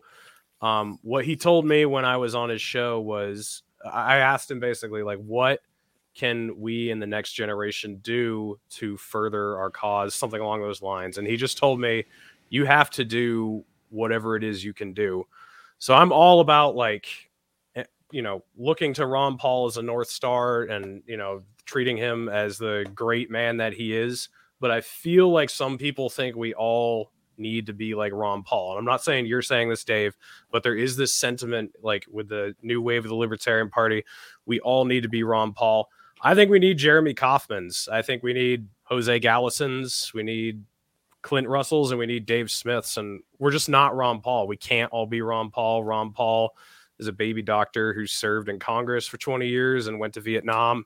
That's just not who we all are. So that's not to take anything away from him or his legacy. I just think a lot of us are lying to ourselves if we say we want to be Ron Paul again. And I know true to that's, that might yeah. sound might sound controversial, but um, and I've played into that too in the past.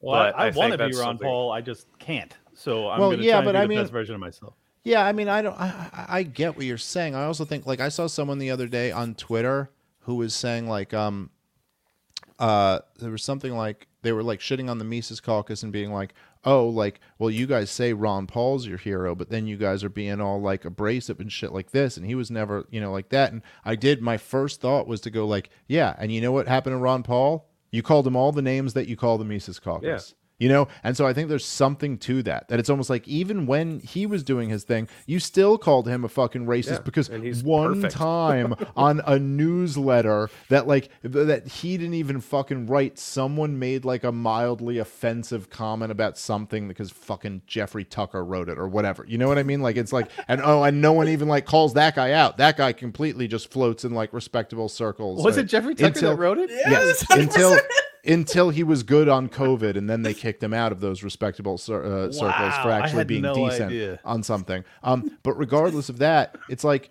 yeah, I mean, I get your point, but at the same time, it's like just because you can never like kind of like achieve, we're not going to be exactly like him. We can still fucking learn a lot from his lesson. Yeah. and the I totally there- agree. And and the lesson there is that it's like it's not like being the most radical doesn't mean being the most fucking like it doesn't mean being the biggest dick in the room. It mm-hmm. actually means like now, obviously, look at me. Do you think I'm ever going to be Ron Paul? Like, no, I'm on the fucking Legion of Skanks. I'm a shit talking New York comedian. But at the same time, the thing about me that fucking like is the reason why I'm like kind of the best at getting people to consider this libertarian shit right now is not because I fucking I like say the edgiest jokes in Legion of Skanks. It's because when I make a point about this libertarian shit, people go, fuck, that's like the best point about this libertarian shit. And that's kind of like that was how that was the whole like kind of promise about doing this whole libertarian takeover shit. That was how I like recruited all these people to do this. It wasn't like on some like we're going to do Legion of Skank shit. It was like we're going to do part of the problem shit. And part of the problem shit is not Ron Paul shit.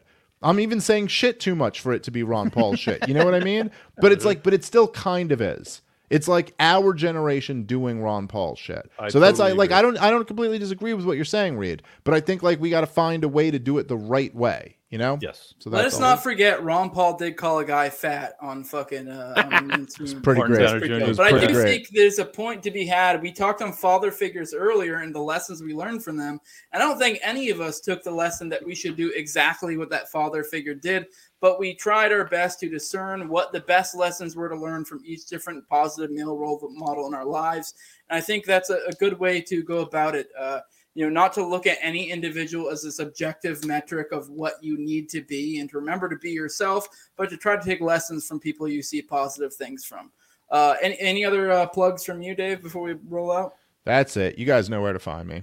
All right. And uh, this is the No Way Jose podcast. You can find me on YouTube, all the major auto podcatchers, Odysee, Odysee as well. If you want to follow me on Twitter at Senor Jose 2020. Uh, and that's it. Like, share, subscribe, all that gay shit. And with that, we are out. I appreciate all your time. Appreciate you, Dave. Uh, I know it's got a little heated, but we all love each other, and uh, this is this was dope. Hugs and kisses, motherfuckers. We're out. All right. Ooh.